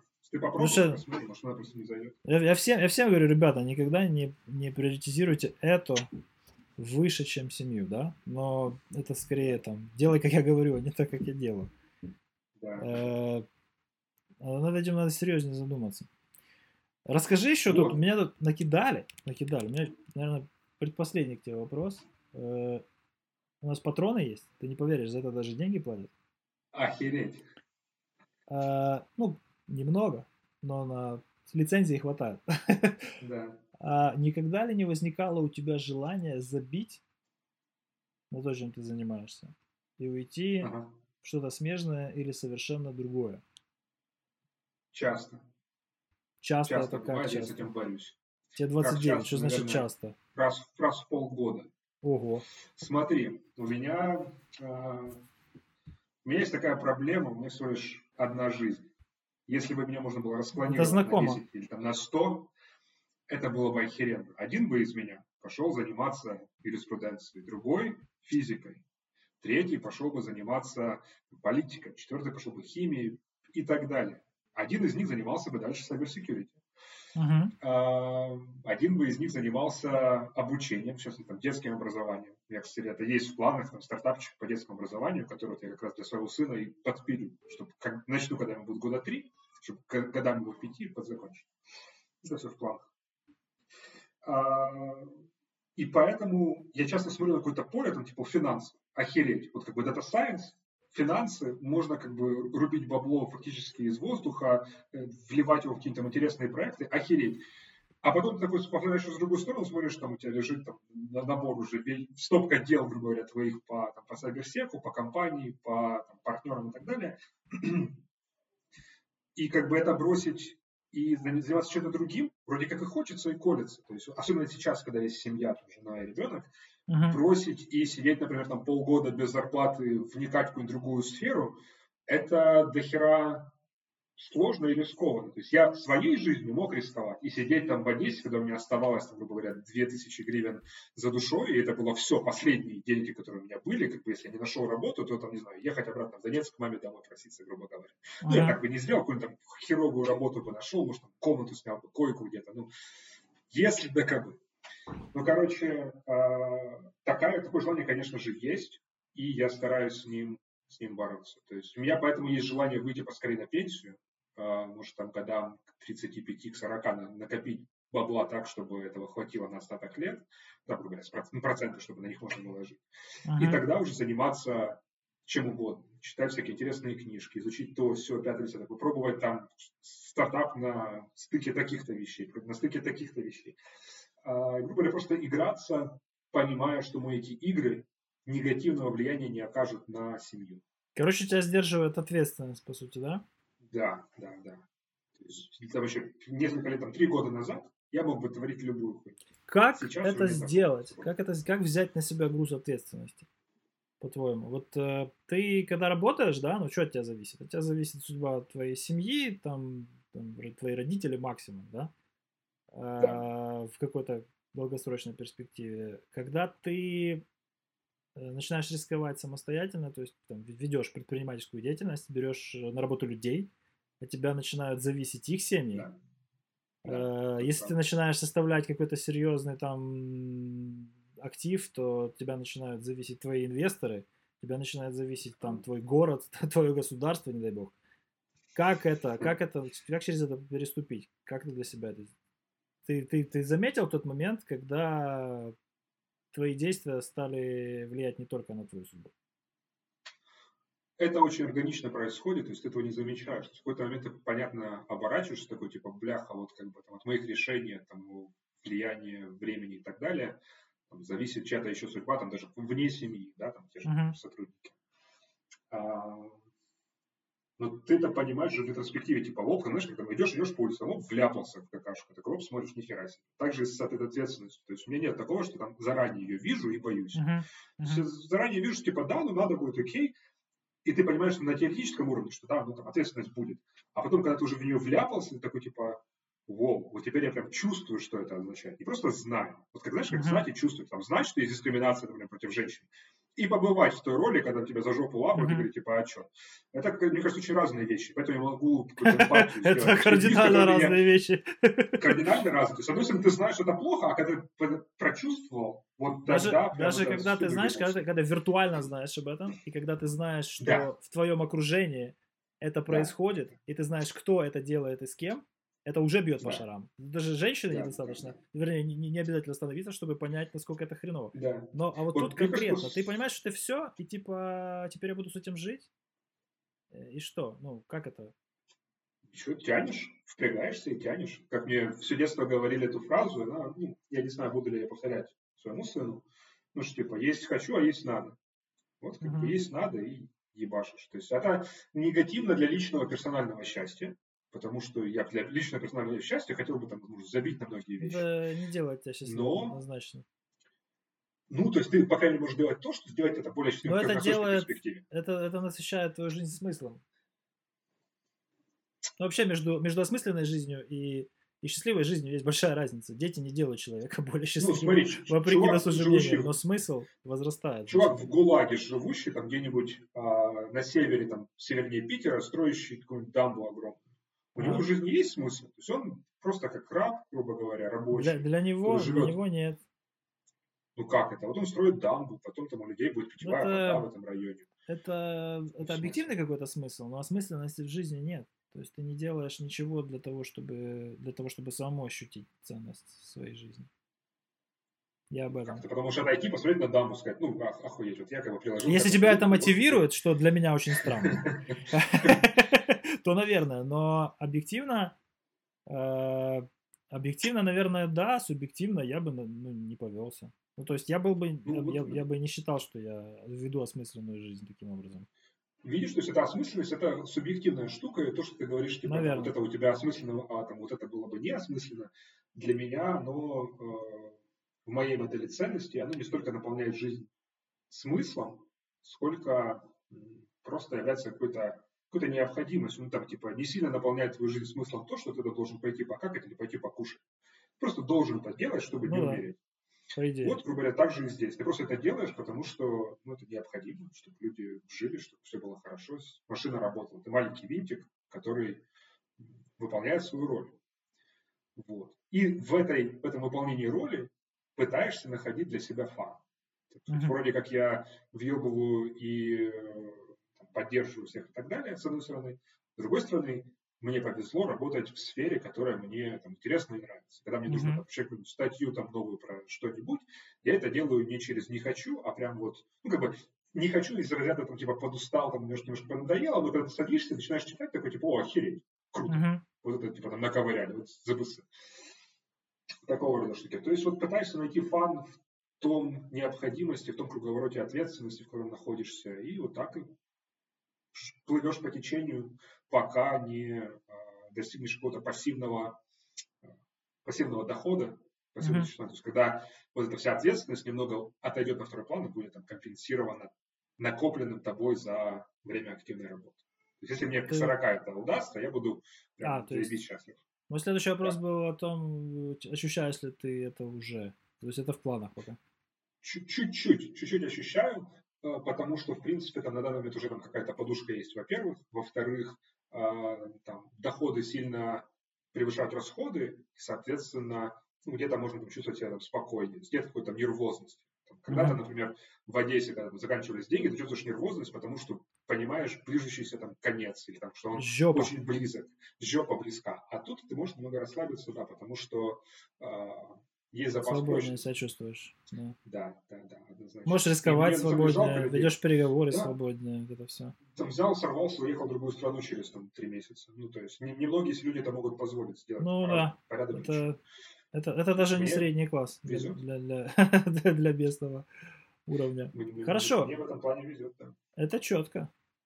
Вот это, вот это золото. Ради этого стоило собраться и потратить все это время. Да, да. Как-то, есть у тебя какие-то, не знаю, так, просто если пробить по, по слабым точкам, какая-то любимая книжка, любимая музыка, любимое хобби. Ты чем-то, каким-то спортом нагружаешься, чтобы в форме оставаться? занимался спортивной гимнастикой, вот сейчас думаю, что надо к чему-то такому вернуться, там, хотя бы на турничок, на брусе походить, а, чтобы оставаться в форме. Ну, что старею, то есть я чувствую, что как бы уходит немного энергия, которую там я еще помню там из 25, а в 25 я помню, что я был еще энергичнее в 20, а в 20 я уже понимал, что после бухаловки какой-то я уже не такой, как был там на первом курсе, например. Короче, все время я, я чувствую деградацию, понимаешь, износ техники, износ железа. Ну, А, да, мы окисляемся, точнее, ничего не мясо. сделаешь. Точнее мясо, да, не железо. А, насчет спорта, пока что свободен, там велосипед, конечно, мне тоже заходит прикольно. А, буду в этом плане развиваться. Насчет любимых вещей, а, дел, хобби. Ну, наверное, любимое хобби это учиться и читать. Вот я думаю, что если бы у меня там была бы пенсия, все как бы на мази, все за, за бысы, я там уже старенький. Я бы куда-нибудь уехал в тихое место, какие-нибудь горы, озера, леса, или, может, какой-нибудь остров, речка, пальмы, чтобы сидеть с книжечкой, не с одной книжечкой, а сидеть с охеренной стопкой книг их читать. Читать, Я- что-то, грубо говоря, Я вообще ты мне, мне шаблон поломал. Как это? Подожди, ты ж э, э, ты же экстраверт, ты комьюнити-лидер. Зачем тогда все писать, у вас подеса? Как, как тебя занесло Всё вообще? Ты, ты, ты, вранье. ты что, не такой? Нет, нет, нет. Подожди, Я объясни, скорее- объясни мне тогда, зачем это, как это вообще получилось? Я скорее интроверт, который такой бархатный, не, не сильно жесткий интроверт, который понимает ущербность интровертивности, интровертности и, соответственно, пытается экстравертить. То То есть есть это это за зоной комфорта далеко, да? Это недалеко от зоны комфорта, это на окраинах зоны комфорта, и оно утомляет. То есть мне, например, там провести какое-то мероприятие, конференцию, это прям вот труд. Мало то, что Не, ну организация это утомляет, объективно это, труд, это одно. но не, я не про организацию, я прям про присутствие. Съездить на конференцию, там с кучей людей пообщаться, побухать и просто проговорить языком, там, говоря, 10, 12, 14 часов, ага, а, это прям выматывает. как Я тогда этого случилось? устаю. Как тогда это случилось? Берешь жопу и делаешь, потому что это надо. Надо. Для вот того, чтобы сейчас себя чувствовать спокойно, чтобы знать, что у сына у меня все будет хорошо. Что если там кто-нибудь из них заболеет, я смогу их вылечить, там, родителей поддержать. А без этого, ну, я там был бы обычным там, инженером, сидел бы на жопе, уходил с работы в 6. А, ну, как бы, хочешь жить как все, делай как все. Делай как хочешь. Мгм. Хочешь жить не как все, надо брать жопу и чуть-чуть ее надрывать. Так, чтобы она вот так вот начинала только так вот Надрываться, то- то но, есть но не лопалась. Да, да, да. Уже Ну, звук уже раздавался, но еще Да, да. оставалась возможность без хирургического вмешательства все там Вот. нарастить. Вот именно, вот именно, да, да, да. То есть на грани баланс такой. То есть до швов. Надрыв до швов на жопе. До необходимости их накладывать. Не, ну, Если чувствуешь, а что как? луснет, Смотри. вот не надо. Просто для меня это, например, органично, да, я думаю, что это видно. То есть я ввязываюсь во всякие авантюры достаточно легко. Я могу там ворваться, Да. и там у вас хрен с ним, там, давай что свое, давай, франшиза, хуиза. Да, да, да. давай что-то делать. Короче, делаем, делаем, делаем, делаем. А, я понимаю, что там за мной паровозом в эту тему влетают люди, которые, э, вот как ты описываешь, интроверты, потому что, ну, никого не удивлю, это достаточно типично для этой профессии. И, э, но я, типа, как, э, я тоже интроверт, это может звучать дико, но для меня подойти к человеку и познакомиться э, очень нелегко. Нелегко. Да, да, я понимаю. Э, по- Поэтому я очень-очень-очень благодарен всем, кто делает первый шаг, подходит и, ну, там, напрашивается в менте и задает серьезные вопросы, дает высказаться, но мне очень нелегко подойти и просто тупо смолток какой-то завязать. Для меня это так, у меня для этого жена Да. есть. То есть для меня где-то на отдыхе познакомиться с другой семьей там или, или как-то там с кем-то пойти побухать незнакомым, это, это вообще дико. Это, это такое, такое усилие над собой. Но при этом в ограниченном круге, вернее, як мій кум каже, в узком круге ограниченных людей, то есть когда я знаю, что это моя тусовка, Да. это моей крови люди, я как бы могу там быть душой компании, блистать, бляха, короче, там орать, там всех веселить и вообще всех этим делом напрягать, потому что, ну, Бар- Бархатный интроверт, понятно. да, и ты сразу опа, и, и перестал Да, быть интровертом, потому что ты в комфорте. Так вот, я Смотри, создаю меня вокруг себя ручкой- комфорт, и туда заезжает. У меня как-то ручки тряслись заговорить с девочкой незнакомой. И вот это классно, это был девятый. Мгм. А я, опять же таки, взял жопу и это переборол. Я скачал какой-то там курс или книжку типа про пикап. И как раз секцию про то, вот как, если ты там стесняешься и тому подобное, как себя перебороть.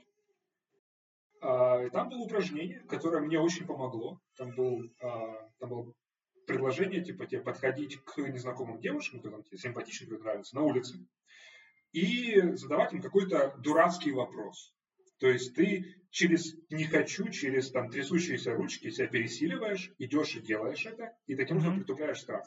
Там, э, в моем случае, это был там, год 2004 или 2005, я подходил и спрашивал, типа, а где здесь можно заплатить за видеотелефон?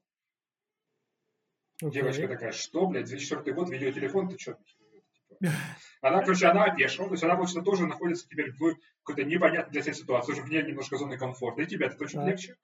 Так делаешь один раз, делаешь второй, третий, пятый, седьмой, десятый. А потом я, наверное, где-то разу на шестом, на седьмом остановился, да. Я привык, у меня перестали трясти ручки, грубо говоря. То есть первый раз пиздец как страшно, но ты понимаешь, что ты не должен с ней там дальше разговаривать, ты не должен с ней больше когда-либо видеться. Вот ты сейчас вот с ней встретился, и через 30 секунд это закончилось. Все, ты просто это переступил. Просто как ну, там, кровь взять из вены там, у ребеночка, да, типа, вот давай, потерпи сейчас, вот 30 секунд, все, и все. Это, это прошло, это закончилось, это, в прошлом.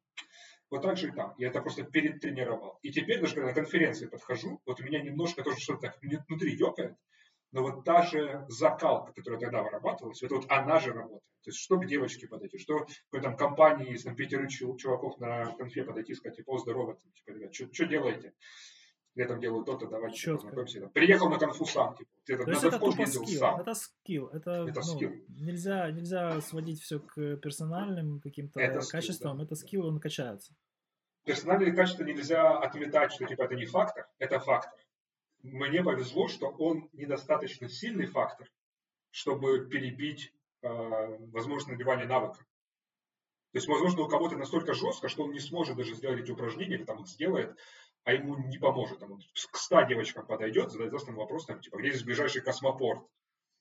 А ему это не поможет. Мне, ну, как бы, э, э, жалко за таких людей, как бы, я им сочувствую. Мне повезло. Вот. Слушай, ну это Я могу, пища для размышлений. да, я могу дать вообще, ну, принципе, уже выходим за рамки по времени, я не знаю, сколько нам нужно там за- закругляться. У нас нет рамок, А. сколько у тебя есть времени, столько, столько мы и уделим. Мне этому. надо на, на днюху идти к людям, там ребенок только проснулся, понимаешь, у меня еще минут 15 Да- есть. есть. Давай разокругляться, ну скажи, если есть. Короче, да, у меня есть две, две мысли, которые я в конце хотел бы сказать. Одна Давай. мысль и одна, а, один кусочек информации. Мысль, что как бы все мои, в принципе, успехи, которые у меня были, при том, что реалистично оценивая мои интеллектуальные способности, я понимаю, что это как бы не гениальные способности, не семи пядей волос. Почему? Потому что у меня много было знакомых, значительно меня умнее. То есть я так получилось, что я затесался в тусовку, там, в отличную школу, где было у меня в классе три олимпиадника национального уровня. Один по программированию, два по математике Мгм. и по физике. Мгм. И они были очень умными. И на их фоне я прям смотрел и понимал, что у меня не хватает там шестеренок, у них больше шестеренок в голове. Ну просто физически э, способность их нейронной сети оперировать при принятии решений э, большим количеством фактов и аргументов. То есть они прям могут больше вещей убежать в голове, когда принимают какое-то там решение дома. Это прям было заметно. Но они были на А. расстоянии, или ты с ними тусовался? Я с ними тусовался, дружил, общался, пытался Ага. перенимать их мышление, их подходы, а, понимая, что они очень умные. У нас даже, кстати, в колледже, в этом, а, Донецкий лицей колледж назывался. Изначально назывался колледж, потом его переименовали в лицей, там, чтобы гармонизировать название. Донецкий Ага. лицей колледж при, при ДПИ. У нас там раз в год делали тесты IQ. а, раз в год. Ну да, раз в год. То есть прям профессиональные психологи, у нас был кабинет психологов, два или три было психолога. Были, кстати говоря, уроки психологии, где нам рассказывали про разные штуки, но, к сожалению, там про когнитивные типа искажения, насколько я помню, нам не рассказывали. Ну или если рассказывают, то очень скользко, очень так плохо. Что жаль. Ну, короче, выдумка была классная. Э, И так получилось, что был в старости класса, я зашел э, забирать результаты. Они нам выдавали просто там средние баллы типа по классу, чтобы нам их можно было куда там то ли на, на доску или что. И в этот момент, когда я нахожусь уже там в кабинете, сижу у нее, она там что-то бумаги на себе перебирает, что-то разговаривает, стучатся в дверь, ее приглашают, типа, не можете выйти, пожалуйста, пройти. Она выходит.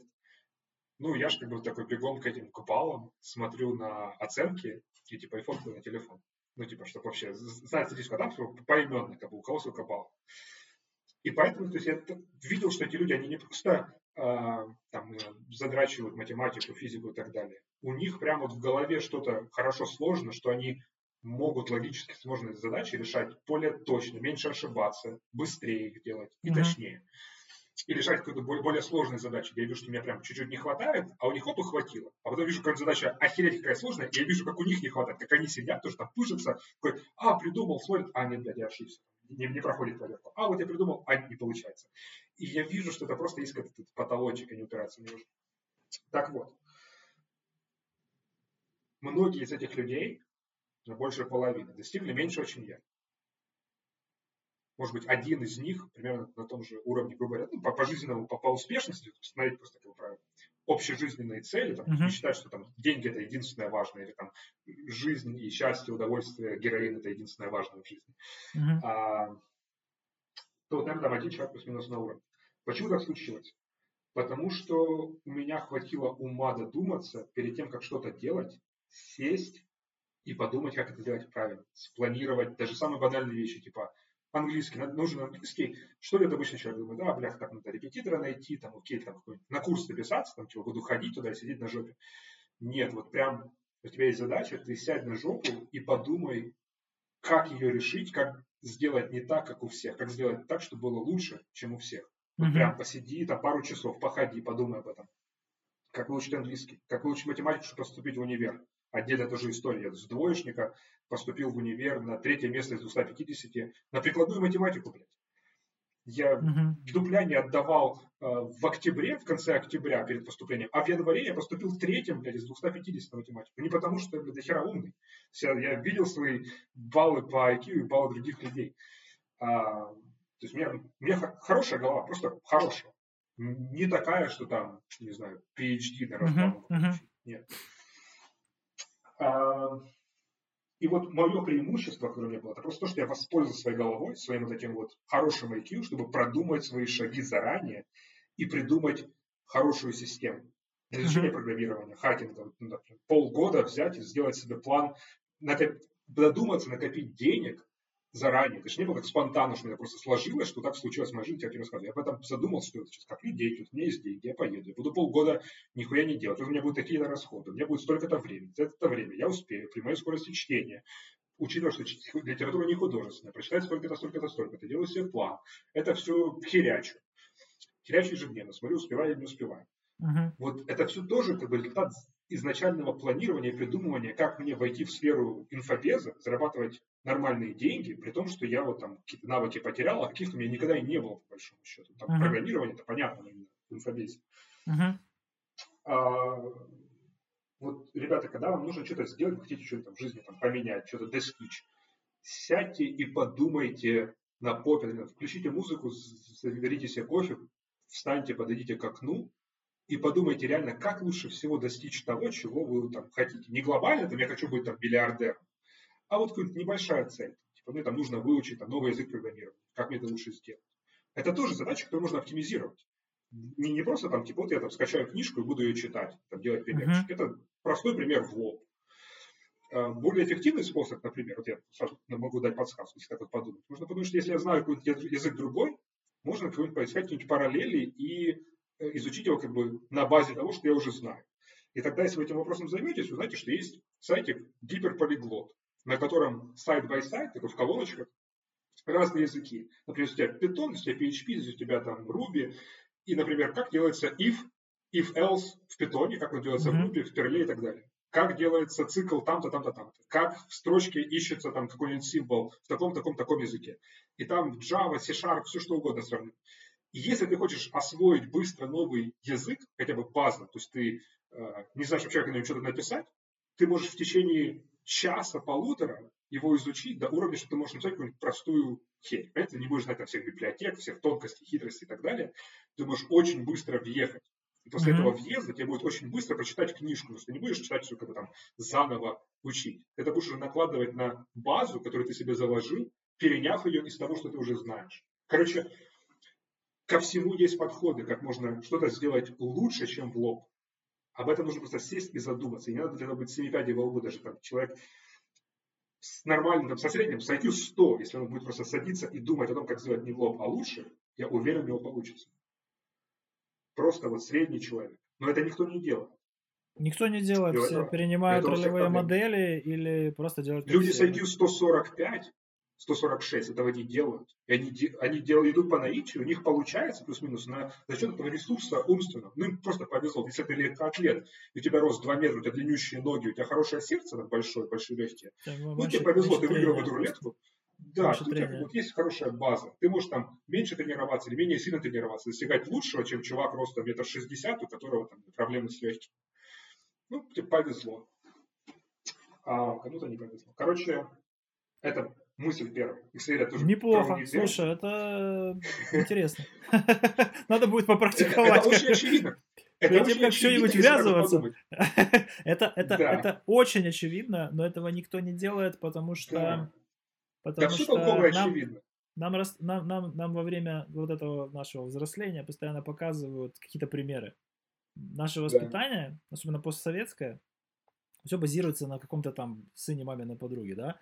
Вечно да. нам кого-то ставят в пример, нам выращивают ролевые модели. Мы сейчас с тобой сидим и создаем ролевые модели, понял? Ну, то есть, одна из целей всей этой серии подкастов заключается mm-hmm. в том, чтобы показать, как люди куда-то идут и чем они руководствуются. И тут ты говоришь, что это херня, Просто сядь и подумай, как это оптимизировать, и тогда выдвигайся. То есть без предварительного какого-то анализа а, приступать к действию может оказаться бесполезно. И это, эта мысль, она настолько простая и даже сказал примитивная по своей сути, да, она да. не используется. Большинством да. людей она не... Я хочу быть как Вова Горбуз. Все. Знаешь? Что мне надо делать? Надо делать все то, что Вова. А то, что Вова мог там посидеть и, и не оптимальную стратегию в этой конкретной части, да, э, разработать и столкнуться с большим трением, и, возможно, у тебя есть потенциал сделать лучше, это на ум не да. приходит. А теперь, да, возможно, да. кто-то задумается. Это классно. Ну, ты знаешь, что это вот интересный это вообще спектр идей и какого-то здания, который очевиден после того, как ты о нем узнаешь. То есть вот ты как бы такой тебе говорят, такой, а, ну да, это очевидно, ну да, и правда, типа очевидно. Но это метакогнишн, даже теория относительности. До этого. Это даже теория относительности, мета... если кто-то ее услышал, тебе объясняет, почему Эйнштейн это додумался, ну, бля, ну да, очевидно, как бы логично. Ну, типа, Проклятие логично, знания. додумался. Да, да но, но пока ты, реальная вещь пока ты не узнаешь это изначально, это довольно простую, элегантную какую-то идею, это да нихера не очевидно. Там, тысячелетия проходили, люди нихера это не понимали. Да? То, значит, нельзя сказать, что полностью очевидно. Так же и с этим. То есть, э, Это такое первое. Когда достаточно? кусочек Скажи мне, потому что здесь есть очень большой риск провалиться в анализ парализис. Когда достаточно? Когда ты готов выдвигаться? Когда ты Или- понимаешь, что у тебя начерчены э, шаги, которых, если каждый из них будет выполнен, достаточно для достижения результата. Ну, типа там, с английским, что мне нужно, чтобы в нем хорошо разбираться. Мне необходимо там, знать слова, знать грамматику, поставить произношение, натренироваться говорить. Все, четыре шага, вот ты их можешь по- постепенно делать шаг за шагом. Ты знаешь, что вот я, если по этому плану пройду, мне будет Мгм. все записано. Там, изучение программирования, там, окей, мне надо понять синтаксис, мне надо узнать, какие есть библиотеки, мне надо узнать, как он работает изнутри, какие там есть сложные, сильные места. Мгм. Ну, там плюс-минус все, вот я там новый язык какой-нибудь, не язык программирования, а какой-нибудь язык программирования изучить. Вот я, собственно, его выучил. Вот основные как бы, компоненты. Если там один синтаксис только выучил, например, возьму книжку там, по синтаксису, это будет мало. Ну Если да. там зайду в какие-нибудь дебри, этого будет тоже недостаточно, чтобы там пойти и через неделю сдать То интервью. по- Изначально нужно выставить критерии достижимости, про- про- проанализировать и построить шаги их достижения, собственно, все, можно выдвигаться. Да, то есть тут даже, даже если не- нельзя будет, э, если там будет очень сложно составить полные шаги, хотя бы несколько каких-то шагов, которые очевидно необходимы для какой-то последовательности правильных достижений, это уже будет лучше, чем идти в лоб. Ну, там, Ну, например, понятно. А дальше будет математика. Да, вот математика. Я в в 11 классе, в седьмом классе я что-то подзаболел, и будучи по математике там хорошистым отличником, а, пропустив полгода, когда я пришел и увидел там нихера себе квадратные уравнения, какие-то параболы, что это вообще за херня, что вообще за графики, вообще пропустил эту тему, и прихожу и такой типа, ну нахер, лучше было там в игрушки играть, не хочу нагонять, потому что сложно, поставили двойки, короче. С седьмого класса середины и до конца октября 11 я математику с двойки на тройки перебивался кое-как. А потом мне в 11-м батя, который э, артиллерист военный, он там получил второе образование юриста, э, работал юрисконсультом в военкомате, сказал так, что говорит, Володь, если ты не поступишь на бюджет, денег у нас платить за тебя нет, мы этого ничего делать не будем, а я не то, что тебя отмазывать от армии не буду, я убежу, что ты пойдешь в армию, куда-нибудь пожестче тебя закалили. После чего ты будешь торговать на рынке водкой и там носками. Вот как бы твое будущее. И я это так послушал, представил, прям визуализировал, как я стою в какой-то ссаном этом контейнере на каком-нибудь рыночке и торгую носками холодной зимой под дождем. И такой типа, ну нахуй, нет. И я пошел, за два с половиной месяца выучил матан. И поступил на прикладную математику в ДПИ, на конкурсную специальность, самую конкурсную специальность, насколько я помню. А, опять же таки, я сел и подумал, что мне для этого нужно. Одно из ключевых это было там, делать домашку. А второе, и самое важное, на самом деле, что я для себя тогда понял, что мне необходимо сделать, это понятно, что я не нашел все шаги мне необходимые. Но тут было два главных. Первое, это делать домашку и разбираться ее прям вот добивать, чтобы вот пока не понял. Делать, переделывать, делать по аналогии, пока не пойму. Выискивать там другие какие-то примерчики, задачки решать. То есть я часов, наверное, по 20 в неделю тратил, по 20-25 на матан в течение двух с половиной месяцев на математику, математику геометрия, чтобы так сдать. А, Это был первый шаг. А второй шаг, который я понял, что точно необходим, это понимание физического смысла и значения там, тех математических операций и функций, которые мы вообще рассматриваем. Что для этого нужно? Люди, Это- это люди из универа выпускаются, они не понимают этого. Это не про физику, это про общую абстракцию математики. математику. что окей, мне нужно понять, как оно вообще... Что означают эти ко- коэффициенты? На графике означает, что эта функция ведет себя так-то.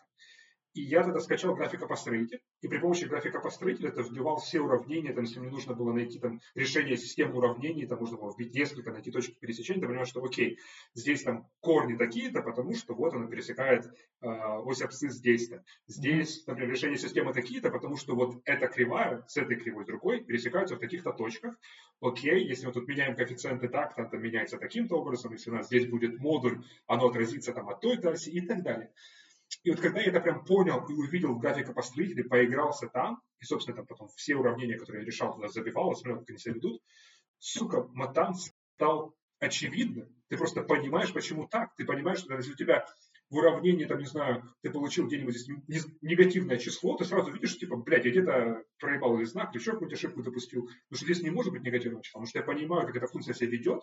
Здесь не может быть такой хуйни. И, соответственно, если я понимаю, что мне нужно достичь, я могу благодаря этому, зная мою там, текущую точку, где я нахожусь в процессе решения, и то, где мне нужно оказаться примерно, я могу понять, как мне туда тоже дойти. блях, вот эта графика построителя, мое просто понимание необходимости э, понять математику, понять именно до глубины души, что это означает, эта странная там, функция. Э, вот это был вторым важным шагом. И это точно не, не все шаги, которые там были. Как Потому этого не хватает в системе повезло. образования? Как этого не хватает в системе высшего образования? Люди, знаешь, ты типа сидишь, короче, объясняешь там, мы, ну, ни для кого не секрет, что студенты технических специальностей помогают делать э, соответствующие лабораторные там экономистам, юристам и прочим Да. Да. гуманитариям. Короче, ты сидишь и этой девочке объясняешь, смотри, вот функция, вот, вот, вот, вот она, вот ее градиент, вот эта скорость, вот эта Да, производная, она означает, что она там чем-то куда-то растет. Смотри, вот оно- если оно вниз, то оно не может быть другим. Делает вид, что она понимает, просто чтобы это пережить и получить это, и потом прийти, запустить и показать, и, и оно будет как бы, ну, зачет, Вот. понимаешь? Из А вот- как, как быть как Вова. Вот не быть как эта девочка. Если ты что-то не понял, очень, сука, важно вытренировать в себе наглость и какую-то бесстыжесть, так сказать, признаться, что я этого не знаю, и сказать об этом тебе. Типа, вот ты понял? Ты говоришь, нет, не понял. Не надо вот это юлить и говорить, типа, «Мгм». сука, если ты не понял, если тебе там что-то, ты подошел с вопросом, тебе объяснили, ты нихуя не понял, скажи, что нихуя не понял. Повтори это еще раз после второго, после третьего, пока ты, блядь, не поймешь. Не надо бояться показаться дураком. Намного хуже оказаться дураком, чем показаться дураком. Вот реально, лучше задать глупый вопрос и узнать ответ на глупый вопрос, чем быть человеком, который не знает ответа на глупый вопрос.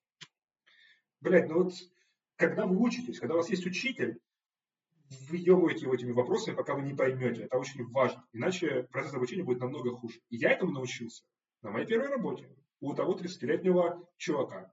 Он говорит, типа, подожди, если ты не понял, какого хуя ты не сказал? Ты ж теперь не знаешь чего-то очень важного. Я же тебе не просто так рассказывал. И я тогда это себя вкусил, пошел с этим по жизни, мне это очень помогло. Я надеюсь, что тот, кто это сейчас слушает, ему это тоже поможет, если он так не делает. Если у него тоже есть какая-то стеснительность, ты понял? Забудьте это. Чуть-чуть бесстыжести. Вот. Слушай, емко. Да, лю- люди, люди, люди, люди не хотят напрячь, знаешь, люди там... Это, это даже в работе случается, у меня с коллегами такое очень часто. Интервенции целые проводим. Как ты? Вот смотри, Да. вот ты сидишь, и ты тратишь мое время буквально на то, чтобы разобраться в проблеме, которая явно сильнее тебя. Почему ты не спросил? Ну, я думал, что вот сейчас я еще... Чувак, 4 часа уже прошло. Давай так. А, Типа полчаса, если ты не прогрессируешь, ты задаешь вопрос. Да, давай. Ну, не с первого раза, конечно, а там с третьего, с четвертого. Мы выходим в систему, в которой, ага, все, я попробовал, я осуществил попытку. Э, Я вижу, что проблема там не решается за практическое время, я буду задавать вопрос. Ну, это Мгм. уже взрослые дядьки, да, то есть они Да. все еще в этом, э, в этом, в этом комплексе вот этого, вот этой стыдливости. Как это, как это я могу не знать? Я сейчас сяду и разберусь. Да Нет, это дорого. Зачем Ну, сидеть и разбираться? Спроси. стыдливость. Это похожая стыдливость, когда чувак услышал такой, ты понял? Да, я понял. А потом оказывается, что он понял неправильно. Ты говоришь, подожди, ну ты же понял Да. неправильно. Он говорит, типа, ну, я предположил, что ты там имел в виду то-то. Сука, вот Не если та профессия. предположить, Чтобы да, предполагать. какой... В абсолютно любой профессии, если ты чувствуешь, что тебе нужно предположить, додумать за кого-то, там, типа, вот я там разговаривал с заказчиком, э, ну, я, я думаю, что там оно так-то. Сука, не думай, спроси. Лишний Да. раз постучись, лучше чуть-чуть больше заебать, чем проебать и не сделать. Чем, чем потом не быть понятно. должным в те же, в те же Раз деньги да. сделать в два раза больше работы. Да, у тебя потом спросят, типа, а что ты не уточнил? Что ты там, типа, делал свои какие-то странные предположения о том, как оно есть? Спроси. Да. Вот это важно, не стыдиться, не чувствовать этого какого-то, э, не бояться показаться дураком. Это Бояться в- в оказаться аудите дураком, меня не научили показаться. наконец-то. У меня тоже очень, Да. очень длительное время было неприязнь вот этого какого-то... Я, я ж понял, я понял. А потом меня мой Да. босс научил. Чувак, ты... Вот он нас сидел, он нас сидел и задрачивал этим. Вот смотрите, вот вы тут, короче, столкнулись с этой ситуацией. Давайте по шагам. Так, вы пришли, вы спросили, вам сказали. Вы проверили? Да, вы проверили. А потом вот это вы проверили? Нет. А что? Они вам сказали. А потом вы это, вы это спросили? Не, мы это не уточнили. А что вы сделали? Мы сделали предположение. Ага. Вы сделали предположение. Так, я повторяю вопрос. Три сертифицированных аудитора. Сделали предположение, мы такие, да. Поняли, да, поняли. Ну, то есть, assumption is a mother of all fuck ups. То есть, ты сидишь и сделал предположение, Да. красавчик. Да, да. Все, ты влетел. Ну, то есть, как только ты что-то предположил, без доказательств, это может быть отметено в любой момент без доказательств. Твое предположение никого не пипчет в результате. Да, да. И Это этим же очень простая идея. Это же очень простая идея. Это 2 плюс 2, это не какая-то высшая математика. И какого-то хера это тоже не, не используется. Вот один из тех вот примеров вещей, которые очень очевидны, которые я о них услышал. Интровертность. Типа услышал такой, да, и правда, как бы это же охуенно. Мне кажется, что это опять А же пока- психологическое сдерживание. Да, да, но как бы сама идея того, что это плохо, она очень проста и понятна. Как только человек об этом услышит, он скажет, ну да, чуваки правы, действительно, как бы не стоит это угукать, и потом уходить и додумывать, что пытаться загуглить. А, нужно переспросить. Действительно, ничего страшного нет. Действительно, хуже оказаться дураком, чем показаться дураком, но им перестать быть вот в момент, когда ты узнал этот ответ. Простая идея, Чётко. простая. Четко. Вот, это первое, это то, что я хотел сказать про идею на окончании. А второе, это про кусочек знания, которым хочется поделиться, потому что это как бы тоже важно для принятия решений, в принципе, любых. Это про когнитивные искажения, собственно, про которые, наверное, уже все знают. Я для себя еще Это открыл очень большое, очень, очень большое когнитивное искажение, что об этом все знают. Да. Ты себе не представляешь, кажется, для это какого пласта ежегодно эта новость. Это очень популяризируется, но до сих пор не является программой средней школы, поэтому можем продолжать раскрывать людям глаза. Ну, короче, есть такая тема, что да, мы эволюционировали мыслить определенными шаблонами, которые часто эффективны в плане скорости принятия решений, но приводят к неправильным результатам. Особенно в текущем мире, где тебя, ты не сталкиваешься с тиграми, львами и так далее, где тебе нужно быстро принять решение, там, съебывать или драться э, и тому подобное, где ты должен там подумать, лучше принять точное решение, чем быстрое решение. Соответственно, вот эти все ментальные э, шорткаты, они заставляют нас факапить в мышлении. Вот Дэниел Канеман получил за это Нобелевскую премию за исследование этих явлений. Он написал какую-то красивую книжку, на Википедии есть список, там, не несколько сотен таких вот разных когнитивных искажений, где и как наш мозг факапит. И мне кажется, что сам факт знания конкре- всех этих факапов, вот я с сыном буду, грубо говоря, там, тоже заучивать, но как бы у него будет в задачах читать про это, там, анализировать и, а, грубо говоря, как одну из вещей на чтение, на запоминание из числа очень важно. Потому что если ты хотя бы знаешь об этих вещах, ты можешь себя либо где-то отдернуть, не сделав, либо оглянуться и сказать, бля, я что-то проебал, я повелся там, на поводу такого там когнитивного искажения. И вот мне там кажется, что в совке жилось лучше, бля, наверное, мне так кажется, потому что когнитивное искажение там такое. The, the- the grass, is, the grass was always greener. А, поэтому как бы это вот один кусочек знания, как бы, если кто-то об этом не знает, бля, загуглите когнитивное искажение, вы прозреете. То есть оно из разряда очень очевидного, когда ты об этом узнаешь. Прочитал такой, бля, ну, makes sense. Вот. А менее очевидно, это есть Канеман. такой портал, называется Канеман... Да. э, это так просто, извини, что перебиваю, но просто я совершенно недавно да, переслушивал где-то его интервью. Не, не очень, да. Ну, книжка написана черти когда в 70-х, там, да, они Да, Тверские да. эти, у- делали все эти, все эти программы исследований в 60-х, 70-х. Да, да. Книжку они написали, потом Тверский умер, а Канеман получил Нобелевку. А сейчас, сейчас Дэнни Канеман все еще не научился использовать эти знания в личной жизни. То есть это Да. снова, делай, как я говорю, не делай, как я, потому что это настолько против человеческой природы рационализировать восприятие этих фактов, этих входных данных и правильно делать эти решения, что думаю, это реально нужно очень серьезно практиковать. И только на опыте да. это этого можно достичь. Но не зная этот базис, этот опыт никогда не наступит. Да, да, да. Посмотрим, можно ли это сделать, если это с детства покрывается. Может быть, если бы я это узнал, например, Кстати, в 5 лет, Кстати, интересно, да.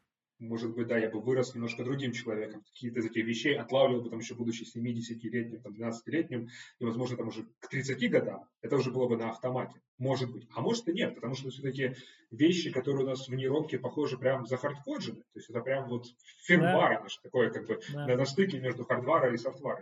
То есть принятие Наше правильного сознание. решения в этих, в, этом услов... в, этом, в, эти- в этих обстоятельствах это фактически сопротивление своей э, Природе. внутренней природе. Да, да, да. И, соответственно, э, то, что ты знаешь об этом, оно тебе просто дает шанс не вляпаться. Но далеко не гарантирует, что не вляпаться. Ну, как, например, про IQ. Ты знаешь, что, например, люди, допустим, там, с большим IQ могут оперировать большим количеством там, переменных или там, факторов в принятии решений, чем люди с чуть меньшим IQ. А, окей, ты это знаешь, и что ты теперь, блядь, стал умнее? Ты теперь взял, начал оперировать дохуя количество переменных? Нет, чувак. Что, надо уравнение выучить для того, чтобы куда-то их ставить? IQ тысяча стало? Нет, не стало.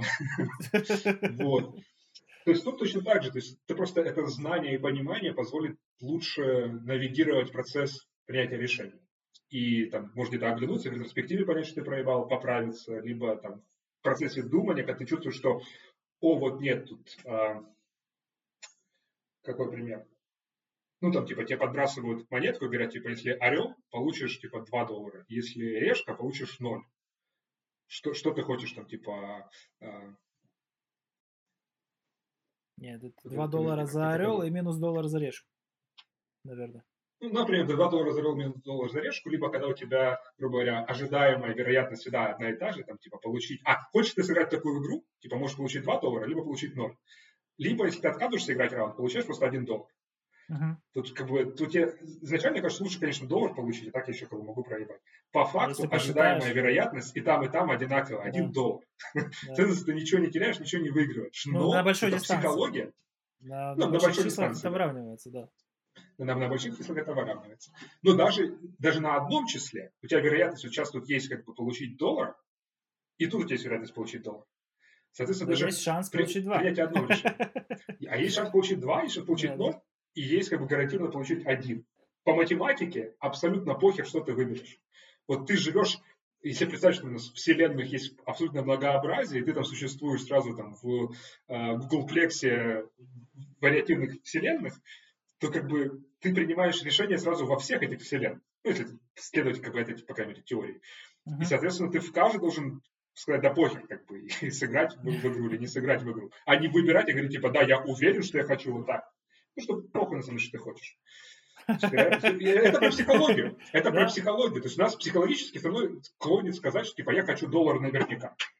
Хотя по факту разницы нет. Если ты вот об этом знаешь, тебе легче этому сопротивляться. У тебя есть шанс этому сопротивляться.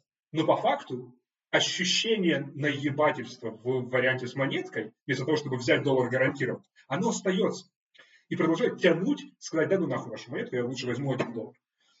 Несмотря на то, что варианты, блядь, идентичны. Вот опять же, да, если речь идет о выигрыше, Психология. мы, скорее всего, возьмем доллар. Если речь идет о том, что мы либо просто заплатим доллар, либо кинем монетку и ничего не заплатим, или заплатим 2 доллара, ситуация резко меняется.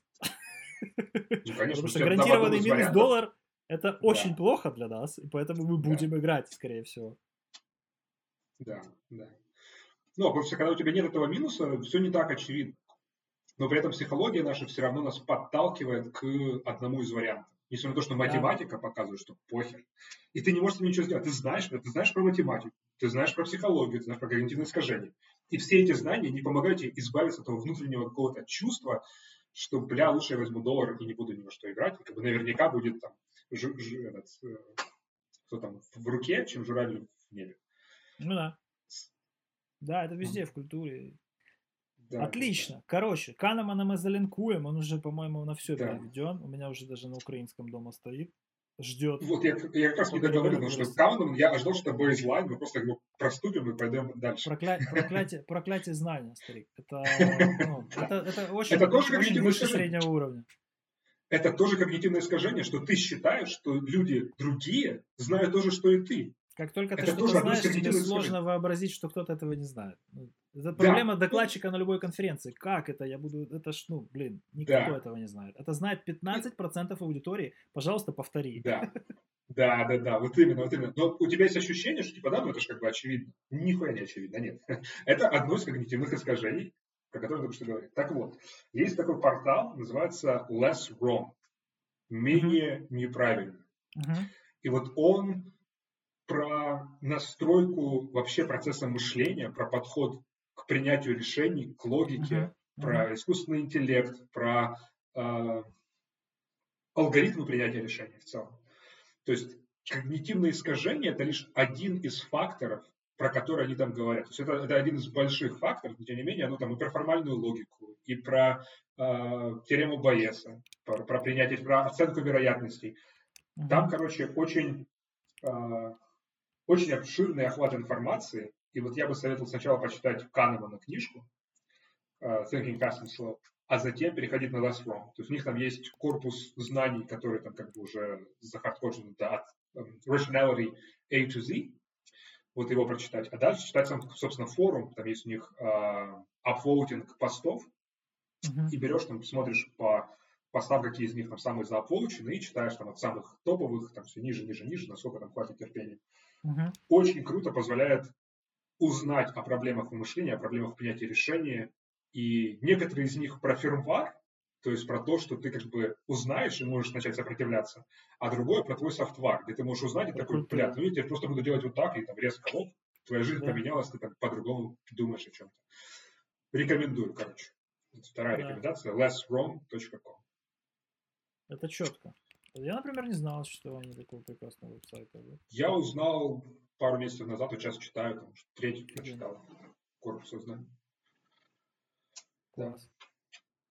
Классно, классно. Да. Надеюсь, кому тоже еще понравится. Блин, так это просто кладезь.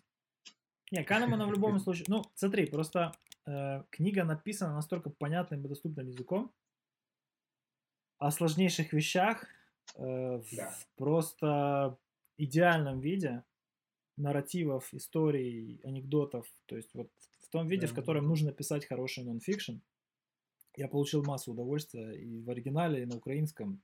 Это просто, ну, вот. Очень сложно жить в 21 веке, не имея представления да. о том, что это такое. Хорошо. Вот, не хватает времени просто на поглощение всех этих знаний. Столько всего интересного, что можно узнать, чем можно заняться. А ты, блядь, один ты один, ты не можешь разорваться. Меня это вот немного угнетает. Если бы можно было бы расклонироваться, я бы это сделал. Если бы можно было не умирать и жить вечно, я бы согласился именно из-за этого. То есть многие люди не знают, что им сделать со своей конечной жизнью, им там скучно, не могут найти себя и так далее. У меня противоположная проблема. Я, бляха, не знаю, как мне, как мне все успеть. Это не то, что мне там уже 60 лет или 70 лет, и я понимаю, что мне там скоро смерть. Нет, мне еще до хера жить. Но я понимаю, что я близко не успею все, что хочу то твоя сложность заключается в том, что ты ощущаешь все многообразие знаний и ценность их осознания, их приобретения. Очень многие люди живут за вуалью вот, вот этого конечного какого-то своего нейборхуда, в котором они ну, нормально себя ощущают э, полноценным членом общества и прекрасно себе ведут счастливую жизнь.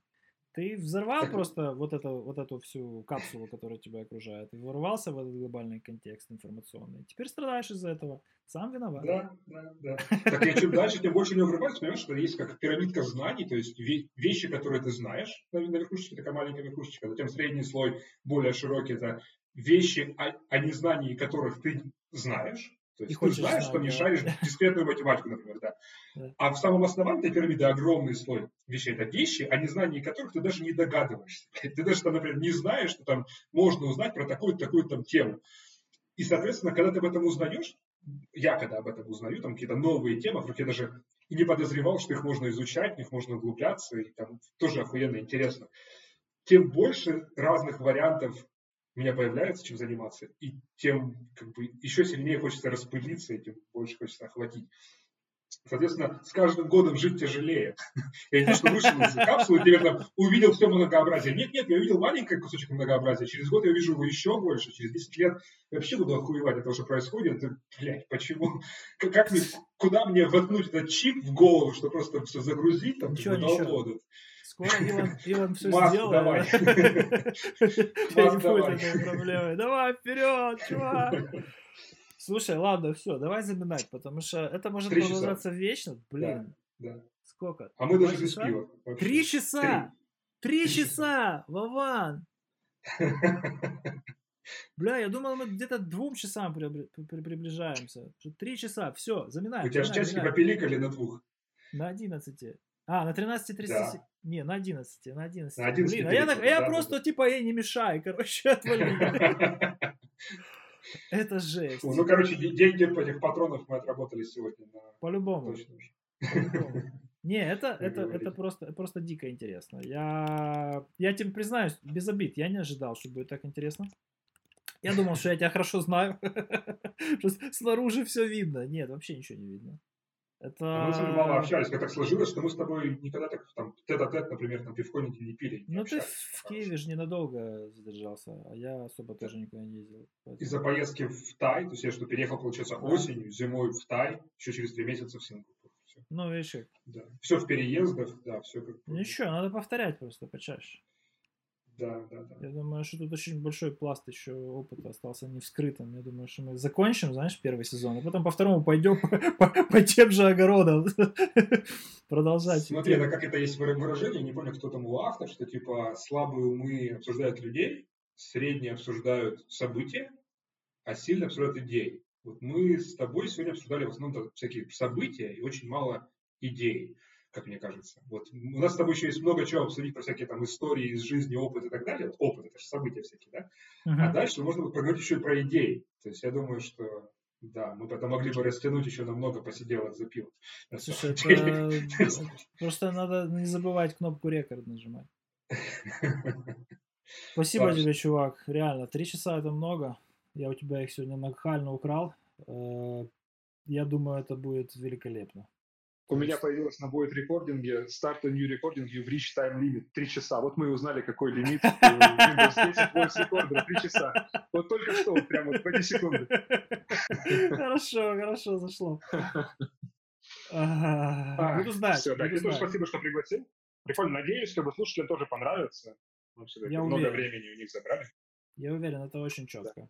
Это реально четко. Ради такого стоит все это вообще затевать. все, Спасибо чувак. Я тебе желаю искренней удачи. Не останавливайся. Рейд не сбавляй, хотя я вижу, что он у тебя нарастает.